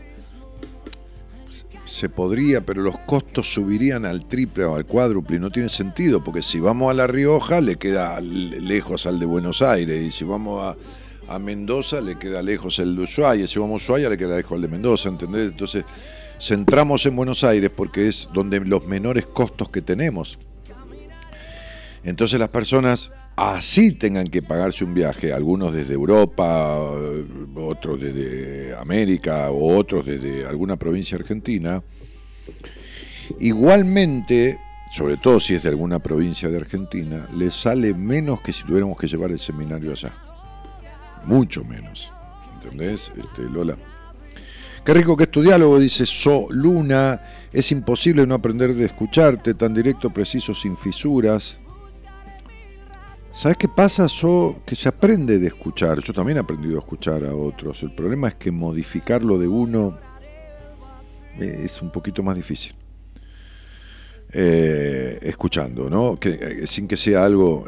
Anto le dice, vamos juntas al seminario, dice Antonella de Grimaldi. Quiero ir desde Santiago del Estero, vamos juntas si te parece. Bueno, qué sé yo, ahí por ahí se juntan y ven. Entonces, me hace muchísima falta, gracias corazón. Bueno, ella habló de animales, a mí me sabe que me pasa siento de vez en cuando orina de gato, me tapa la nariz. Wow, bueno, no sé qué pasa acá esto. A ver, que se me fue el chat. Gonzalo, arreglame esto vos porque no, no sé qué onda. ¿Eh? Espera, ¿es esto? A ver si viene. Ahora sí, ¿no? No, no sé, este Turquita, no, no, no, me, me lo complicaste, no, no, no, no sé, hay que, hay que explicar un poquito más eso y tendríamos que hablarlo, qué sé yo, no sé qué es. Se puede ser alérgico a cualquier cosa, ¿no? Pero Este, ¿Qué significa luz prendida? Me comenzó a pasar hace un par de meses. Tiene, a ver, es según la persona, tiene diferentes significaciones y es según la persona. Si no se lo quise explicar a ella hablando, no te lo voy a explicar a vos al aire, ¿me entendés? Aparte que en la charla con vos este, saldría otra cuestión que no es la de ella. ¿eh? Este, Luana Naranjo, que no quede en una ilusión, qué lindo será. Claro, porque dice la otra, qué lindo sería, ¿no? La sobreprotección es la otra cara del abandono. Fa, tremendo. Claro, porque el sobreprotegido es anulado, porque no desarrolla la capacidad de autosustento. Si bien le quedan guardadas algunas herramientas más que después tiene que descubrir porque queda como anulado, igualmente el desconsiderado, el no tenido en cuenta, se la rebusca, pobre, se sobreadapta y empieza a tener que valerse por sí mismo. Así que de movida, por más que tiene más desvalimiento, una sensación de desvalimiento profunda, igual se la rebusca mejor que el sobreprotegido. El sobreprotegido es un anulado. No, no desarrolla las defensas propias, ¿se entiende, no? Te confieso que yo no me hice autosatisfacción hasta después de separarme. Recién a los 25, antes me da vergüenza y culpa, dice Arlet. Sí, claro, y lógico. Y son las crianzas, ¿eh? Son las crianzas. Bueno, gracias, Dani, era una duda nomás. Sí, no sé, mi vida. Ok, entiendo, gracias, dice Noelia. Sí, mami, no puedo. Esto sería como, qué sé, analizarte un sueño. Vos me decís, ay, sueño con tal cosa, me lo analizás y no, tenemos que hablar un poco. Estela Ar dice, Dani, desarrollalo de dormir con la luz prendida, te lo pido por favor, besitos desde Córdoba. No, Estela, no voy a desarrollar eso. Porque es muy puntual y hay que explicárselo a cada uno y tiene que ver con otras cuestiones muy profundas y muy del inconsciente. Eh, me olvidé de contarte, el 21 fue mi cumple, llegué a los 50 y me regalé un registro. Bueno, muchísimas gracias. De parte tuya, por regalarte un registro. claro, de parte tuya, date las gracias, ¿no? Este. Eh, uh, uh, uh, Alfredo Ramos decía, justo el tema de los sueños. Eh, mm, bueno, hasta ahí. Hasta ahí. Sí, sí. Sí, se me perdieron algunos mensajes. Lo que sigue la característica del fijo es el dial. Bueno. Bueno, era una duda nomás, dice, dice. Sí, negra, qué sé yo, el tema del pis del gato que te da alergia, y alérgico se puede hacer a cualquier cosa. El tema es alérgico a quién. Podríamos decir que tenés alergia a la libertad, ¿no? El gato es el animal emblemático que supuestamente es doméstico y realmente tiene esa dualidad tan fuerte, ¿viste? El gato nunca se sabe, ¿viste cómo es? No, no, no digo que sea traicionero ni nada, nunca se viste cómo es, ¿no? No sé, no hablo de excepciones, de gatos que parecen, qué sé yo, canarios, ¿no? Pero este, este, hablo de la mayoría. Pero bueno. Eh, sí, ahí está. Eliana. eh, Eli, ¿cómo te va? Buenas noches. Buenas noches. Entonces, acá tengo dos, tengo dos fechas tuyas. ¿Qué pasó? Que tengo dos fechas. Sí. Porque, bueno, la que me dijeron que yo nací es el 71 de julio del 76, pero me anotaron meses o años, un año después, o sea, el primero de febrero del 77. Pero supuestamente mi fecha verdadera es esa, pero que ni siquiera sé si es verdadero o no. ¿Cuál? La, la del primero de julio. Yo siempre... Vamos a, vamos a comprobarlo, mira, vamos a, a comprobarlo. ¿Vos sentiste que en el hogar donde naciste había lo necesario económicamente? Por ahí abundaba, pero lo necesario estaba seguro, pero lo que faltó fue protección emocional de tu papá. No sé si de mi papá, pero sí de mi mamá. De mi mamá. A ver, hay personas que pasan años y años haciendo terapia. ¿Está bien? Y estos años lo gastan y los terapeutas permiten, por, por ignorancia, que los gasten con los conflictos con la madre. No sé si este es el caso, porque yo no, lo único que estoy ahora tratando de establecer tu fecha. Claro, sí. Pero cuando la madre es invasiva, es castradora, es rompepelota, es anulatoria, o es qué sé yo qué, y el padre no interviene para proteger esa situación, poniéndole freno a la Los dos madre. eran, ¿Eh? los dos eran así. Bien, perfecto. Entonces, ¿por qué decir no sé mi mamá, eh, mi papá, pero sí mi mamá? Porque mi mamá siempre me decía, tu papá te, te protege más, o sea, tu papá mm, como que me prefería a mí. Y siempre sentí esa cosa que, que no era así, o sea, para mí éramos todos iguales. Porque tu mamá se lava hasta de vos. A ver, si yo mato a un tipo y le robo la billetera y vos estás en el auto y te digo, ya lo maté, ya le robé la billetera, nos vamos a comer con la plata que le robamos, que le robé, ¿vos sos cómplice o no sos cómplice mía? Sí, Buah, entonces tu mamá y tu mamá eran cómplices. No importa quién asumía el rol de qué, ¿se entiende? sí, sí. Entonces faltó protección emocional de tu padre, ¿está claro? Ahora, ¿vos te sentiste escuchada o te sentiste no escuchada por nadie? Por nadie.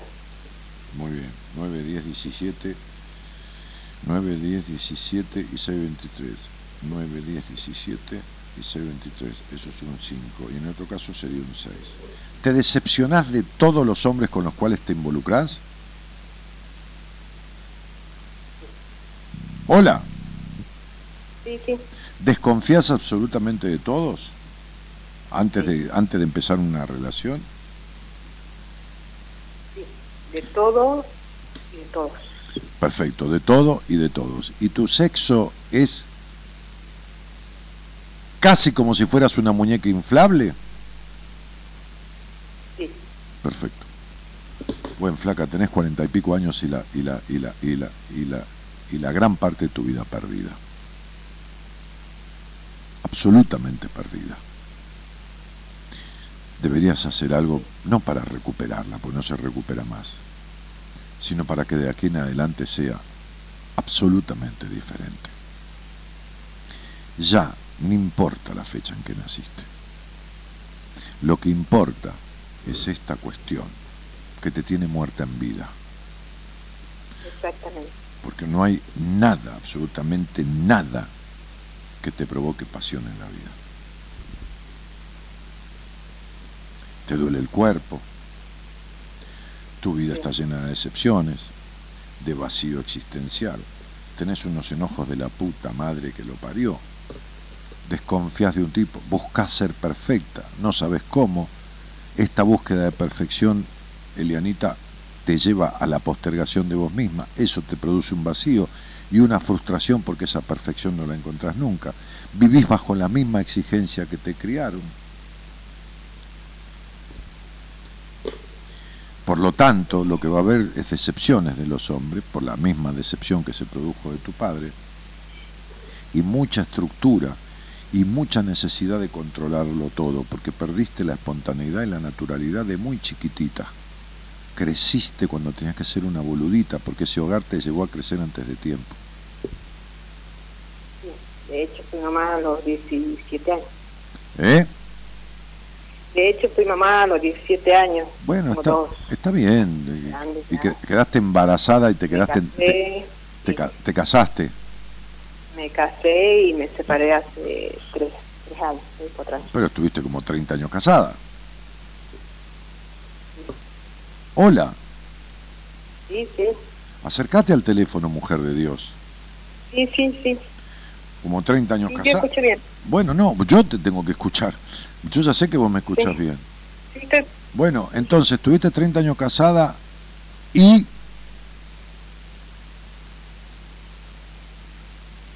¿Cuándo sentiste que ese matrimonio no funcionaba? ¿A los cuántos años? ¿A los cinco? y no, quizás más, Ajá. más. ¿Y cuándo sentiste que tu sexo no funcionó en ese matrimonio? Al principio nomás. No. Después. Ya en los últimos años. Ajá. ¿Y vos crees que alguna vez tu sexualidad funcionó bien?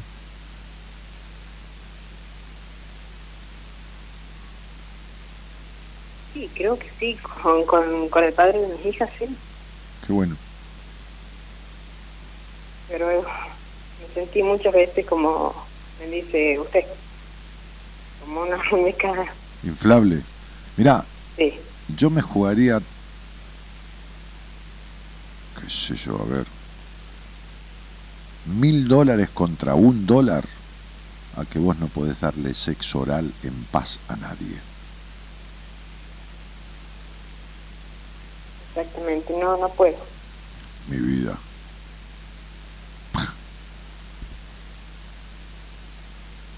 Mi vida. ¿Entendiste? ¿Sabes por qué?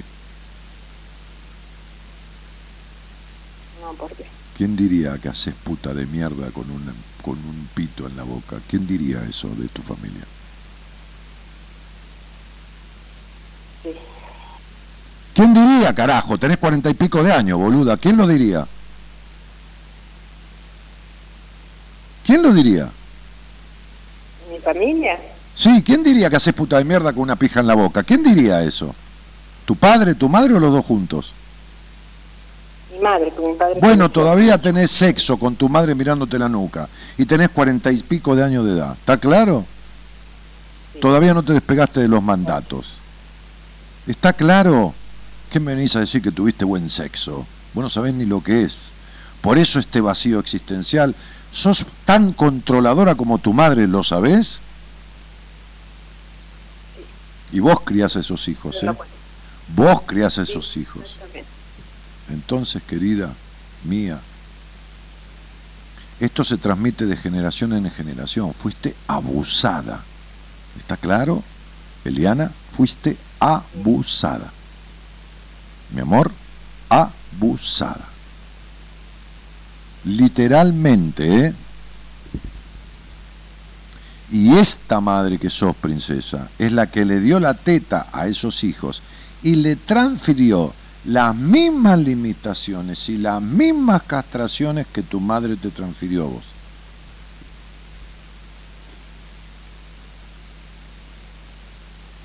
Eso es. Con un padre niño, ¿eh? Tu marido. Un niño. Sabés que es un niño, ¿no? Controlador también. Pero claro, porque un tipo controlador es un tipo de la madre, o sea, de tu suegra.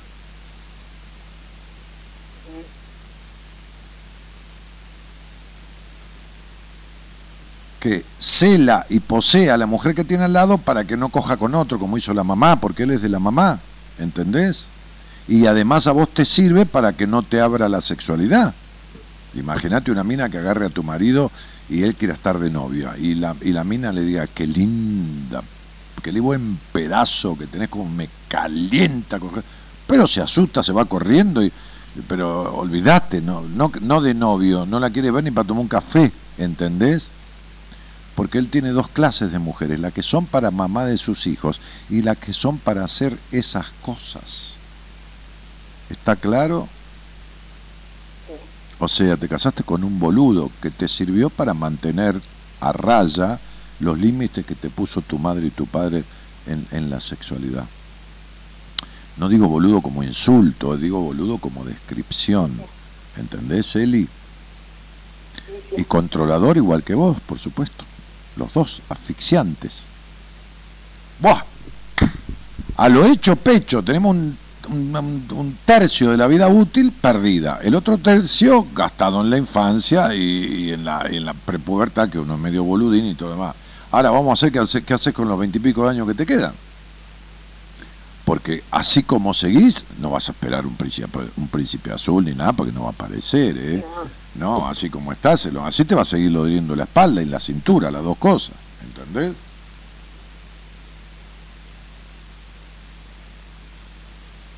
¿A dónde te duele la espalda? ¿Arriba, abajo o en los dos lados? Lo que yo siempre he sufrido estos últimos años, más que de dolor de espalda, son dolores de cabeza. de Bueno, cabeza. pero el dolor de cabeza es la necesidad de controlarlo todo. La- el dolor de cabeza, la jaqueca y la migraña, podés leer libros de autores internacionales sobre el tema, es la necesidad de controlar solo to- todo y sobre todo poner en la cabeza el control de una parte del cuerpo que es la parte baja. Es decir, llevar a la cabeza el control de la energía que justo está en el otro extremo. Dentro de lo que es el Reiki, dentro de lo que son los chakras y los centros energéticos del cuerpo, tenés siete. El primero está en el perineo, entre medio de tu vagina y tu cola, que es el chakra sexual o chakra base, porque es la base o raíz de todo. El segundo está en el bajo vientre, el tercero en el estómago, el cuarto en el plexo, el quinto en la garganta, el sexto en la frente y el séptimo arriba en la coronilla.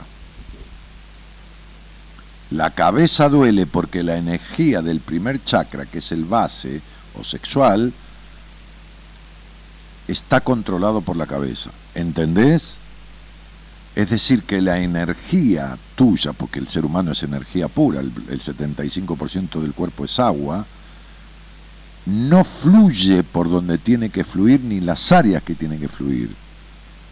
Nunca fuiste libre ni para divertirte en la vida, no con tu marido, con amigos, como puede, debe hacer cualquier mujer y cualquier nunca vivieron preso uno del otro y nunca tuviste una sexualidad solamente libre. Por lo tanto, los aspectos que desarrolla un niño por instinto, porque el niño por instinto juega y por instinto se pajea, esos dos aspectos instintivos los anulaste. Quiere decir que vos te constituiste en tu mamá y tu papá porque también anulaste a Elianita. Cuando creciste y pudiste darle a Elianita la libertad que le fue prohibida, le hiciste lo mismo que le hicieron, cielito. ¿Está claro? Sí, muy claro. Claro. Tu niña fue castrada y abusada y vos hiciste lo mismo. Por lo tanto, tu hija es igual.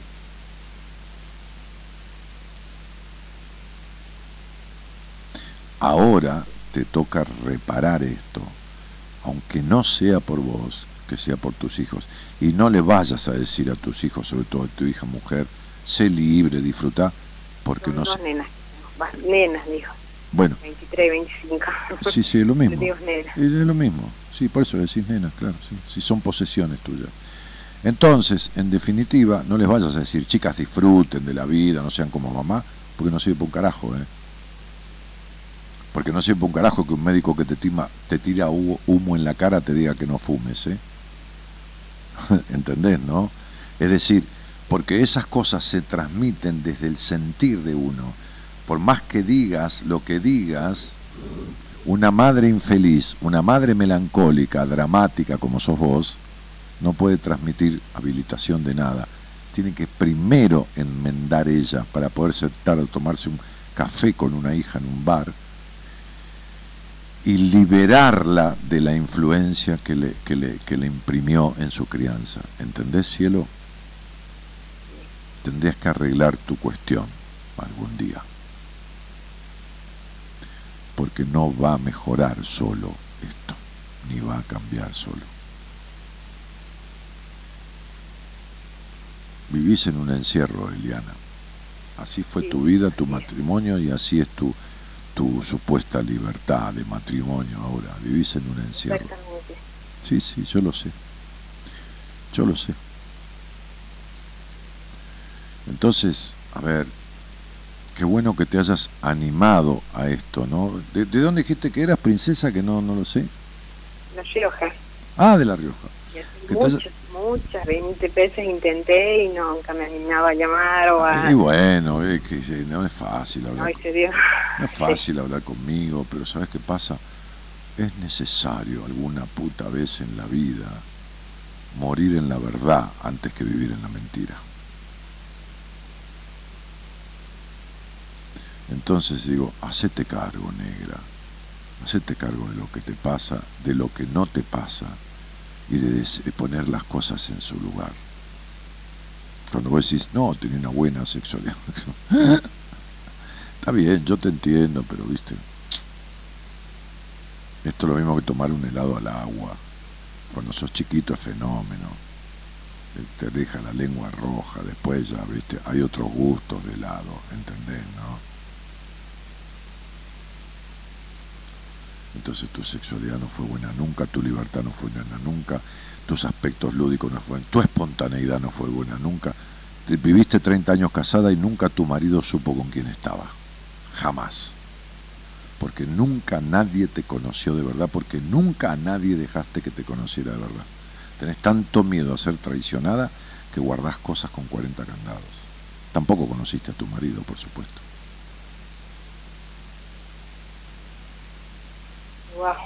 Porque quien se asfixia y quien asfixia al otro, es imposible que logre que el otro se exprese en libertad. ¿Entendés? ¿Se entiende? Nunca un preso va a ser totalmente abierto y leal con el carcelero. Está claro, ¿no? Nunca el preso le va a contar toda su verdad al carcelero. Y ustedes estuvieron presos los dos de los dos. Se buscaron quien, eh, uno para el otro, anularse como fueron anulados de chicos ambos. Así que yo te diría que hagas algo, ¿viste? ¿Qué es eso? Como suelo decir cuando veo una vida así tan mal derrochada, no te mueras así, todavía, todavía podés tomarte algunas sanas, amorosas y dulces revanchas, pero no ir camino de tu muerte de esta manera. Horrible muerte, por cierto, cuando te llegue el momento, arrepintiéndote de no haber vivido nunca. Pero ya no habrá revancha, se acaba el tiempo. Me expliqué un poco, ¿no? Sí, sí, sí. Te agradezco tanto que te hayas animado. Ojalá que te sirva y te haga bien. Te mando un besito grande, negrita. Beso. Chao. Muchas gracias. Bueno.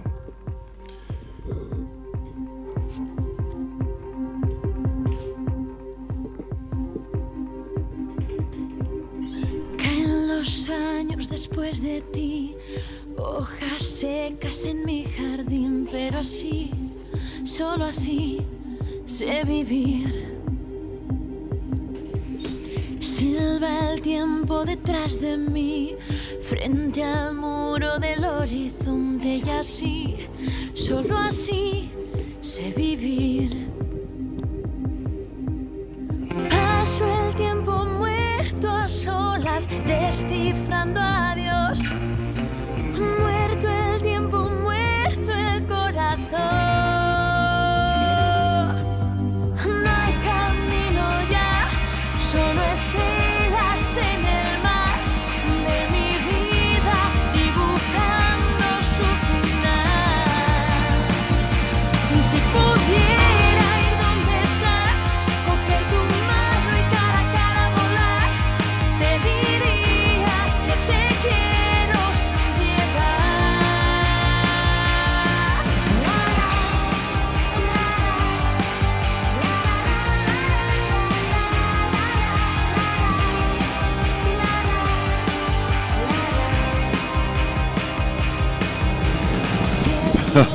Se agarró, decíamos todos al seminario. No caben todos, chicos. Cada vez reduzco más la cantidad de gente aceptada en el seminario. La del último lo hice con 27 y una chica que se adosó el último día que se había equivocado en la, solicitud de inscripción y lloró tanto que Marita dijo, por favor te pido que la dejes. Así que fueron 28 nada más. Así que si quieren, escríbanle a Marita desde ahora, pues ya le está escribiendo gente desde que yo anuncié que estaba abierta la inscripción de la semana pasada. Entonces, hay que escribir, escribirle a Marita, les hace un cuestionario, después les hace a medio, por medio de un terapeuta de equipo una entrevista de admisión para ver si el seminario está acorde a lo que ustedes tienen como expectativa, si ustedes están acorde a lo que el seminario propone. O sea, cuidamos mucho todo lo que es el seminario y los ingresos y todo lo demás. Así que escríbanle, eh, porque, ah, está bien, me está diciendo Gonzalo, esto es, el seminario tiene dos etapas, tiene un valor preferencial eh, por, inscripción anticipada hasta el 30 de octubre, que no sé cuánto es, pero Marita se los va a decir. Después del 30 de octubre hasta el 15 de diciembre tiene un valor mayor. Este, creo que un 10 o un 15% más, no sé. Entonces, este, entren a la página web mía, si quieren, danielmartinez.com.ar Este, desde ahí tienen la solapa que dice seminario, o le escriben a Marita al WhatsApp 11 25 83 7555. Gerardo, eh, Gerardo Gonzalo lo pone ahora. Este, es el viernes 13, el sábado 14 y el domingo 15. No, ¿qué es esto? Pusieron junio acá, negro. Es diciembre, ¿no? Sí. Este. Es así, 13, 14 y 15 de diciembre, ¿no? ¿Es así, Gonza? Sí. Bueno, 13, 14 y 15 de diciembre. Eh, cerrando el año, ¿no? Siempre es un seminario muy emotivo también. Es, fin de año, uno va como, además, con esta simbología de soltar cosas y todo esto, ¿no? Este, eh, eh, ¿Odias los mandatos? Este, decías, querida, ¿cómo se llama esta chica Lola? Generalmente eh, el odio, que es un sentimiento muy parecido en lo intenso al amor, pero muy dañino, es una manera de apegarse a algo, este, por lo cual uno no puede estar unido por un sentimiento noble, ¿no? Odias los mandatos porque no te puedes soltar de ellos, porque estás atrapada en ellos. Así que bueno, nada, sería bueno. Te vendría bien a lo mejor. Si te, si, si te dan el ok los terapeutas para venir al seminario, te vendría bien hacerlo, por lo menos este, eh, qué sé yo. Podrías este, tramitar algunas cuestiones. Bueno, Celeste de los Alpes dice, hola, soy una chica trans, aunque ahora la gente es de mente muy abierta y yo respeto y me respetan, el que me acepta bien y el que no lo lamento por lo que más lento que no me acuerdo haber tenido juventud feliz. Soy enfermera y artista plástica y mi familia ni se acuerda de mí. Estoy en tratamiento psicológico y estoy viendo que una amiga que le pasó algo parecido como a mí y se termina ahí. No, esto queda, este está celeste, está a medias todo esto. Eh, si algún día querés hablamos al aire. Hasta mañana gente, me voy a polillar, dice Luis Omar Figueroa. Eh, y Helen Barrio Rivera saluda a Claudio. Atrapante charla, dice ella. Ahí tienen un link con todo lo del seminario. Te decía Dani, porque no tengo gato. Amo los gatos, pero ese olor me seguía. No lo sé, no entiendo, Turquita. No, no, no, no, en- no entiendo la relación, mi vida. Te seguía en una época, no, no sé. Me reino, mi reino y tres alforjas de oro. Que noche, señores, tremendo, directo, sin vueltas, perfecto, gracias, dice Alfredo Ramos. Qué charla, por Dios, dice Luis. Y nos estamos yendo. Carlos Busquet dice, Dani, siempre al pie escuchando y aprendiendo. Sol Perrona dice, qué que sos, Dani, muchos besos. La, la, la, la, la, la. Y nos estamos yendo. Últimamente tengo nudo de contracturas en la espalda y me duelen los pies porque no vas a donde tenés que ir en la vida, Lola. Y a la mañana es cuando arranca la vida y vos ya los pies te dicen, por acá no. Otra vez sopa no. Otra vez del mismo lugar, en la misma manera no. Lola. De ahí viene la historia. Este, nos estamos yendo, señores. El señor Gerardo Subirana en la operación técnica. Mañana, Noemí, la licenciada en psicología de la Universidad de Flores, docente universitaria, ella, madre de cinco hijos, especialista en constelaciones familiares, señora Noemí De Vito, compañera de equipo. El señor Gonzalo Comito en la operación técnica, mi nombre Daniel Jorge, en la producción, perdón. Gonzalo Comito, en cualquier momento va de. Me lo pidió este Manuel, ¿eh? porque él es operador técnico, ¿eh? te lo creo. Oye, se ríe. Se ríe. Mi nombre es Daniel Jorge Martínez, el programa Buenas Compañías. Yo regreso el miércoles, yo hago los lunes y los miércoles, el resto lo hacen compañeros del equipo. Buenas noches a todos. Muchas gracias por estar y bancarme. Chau, chau.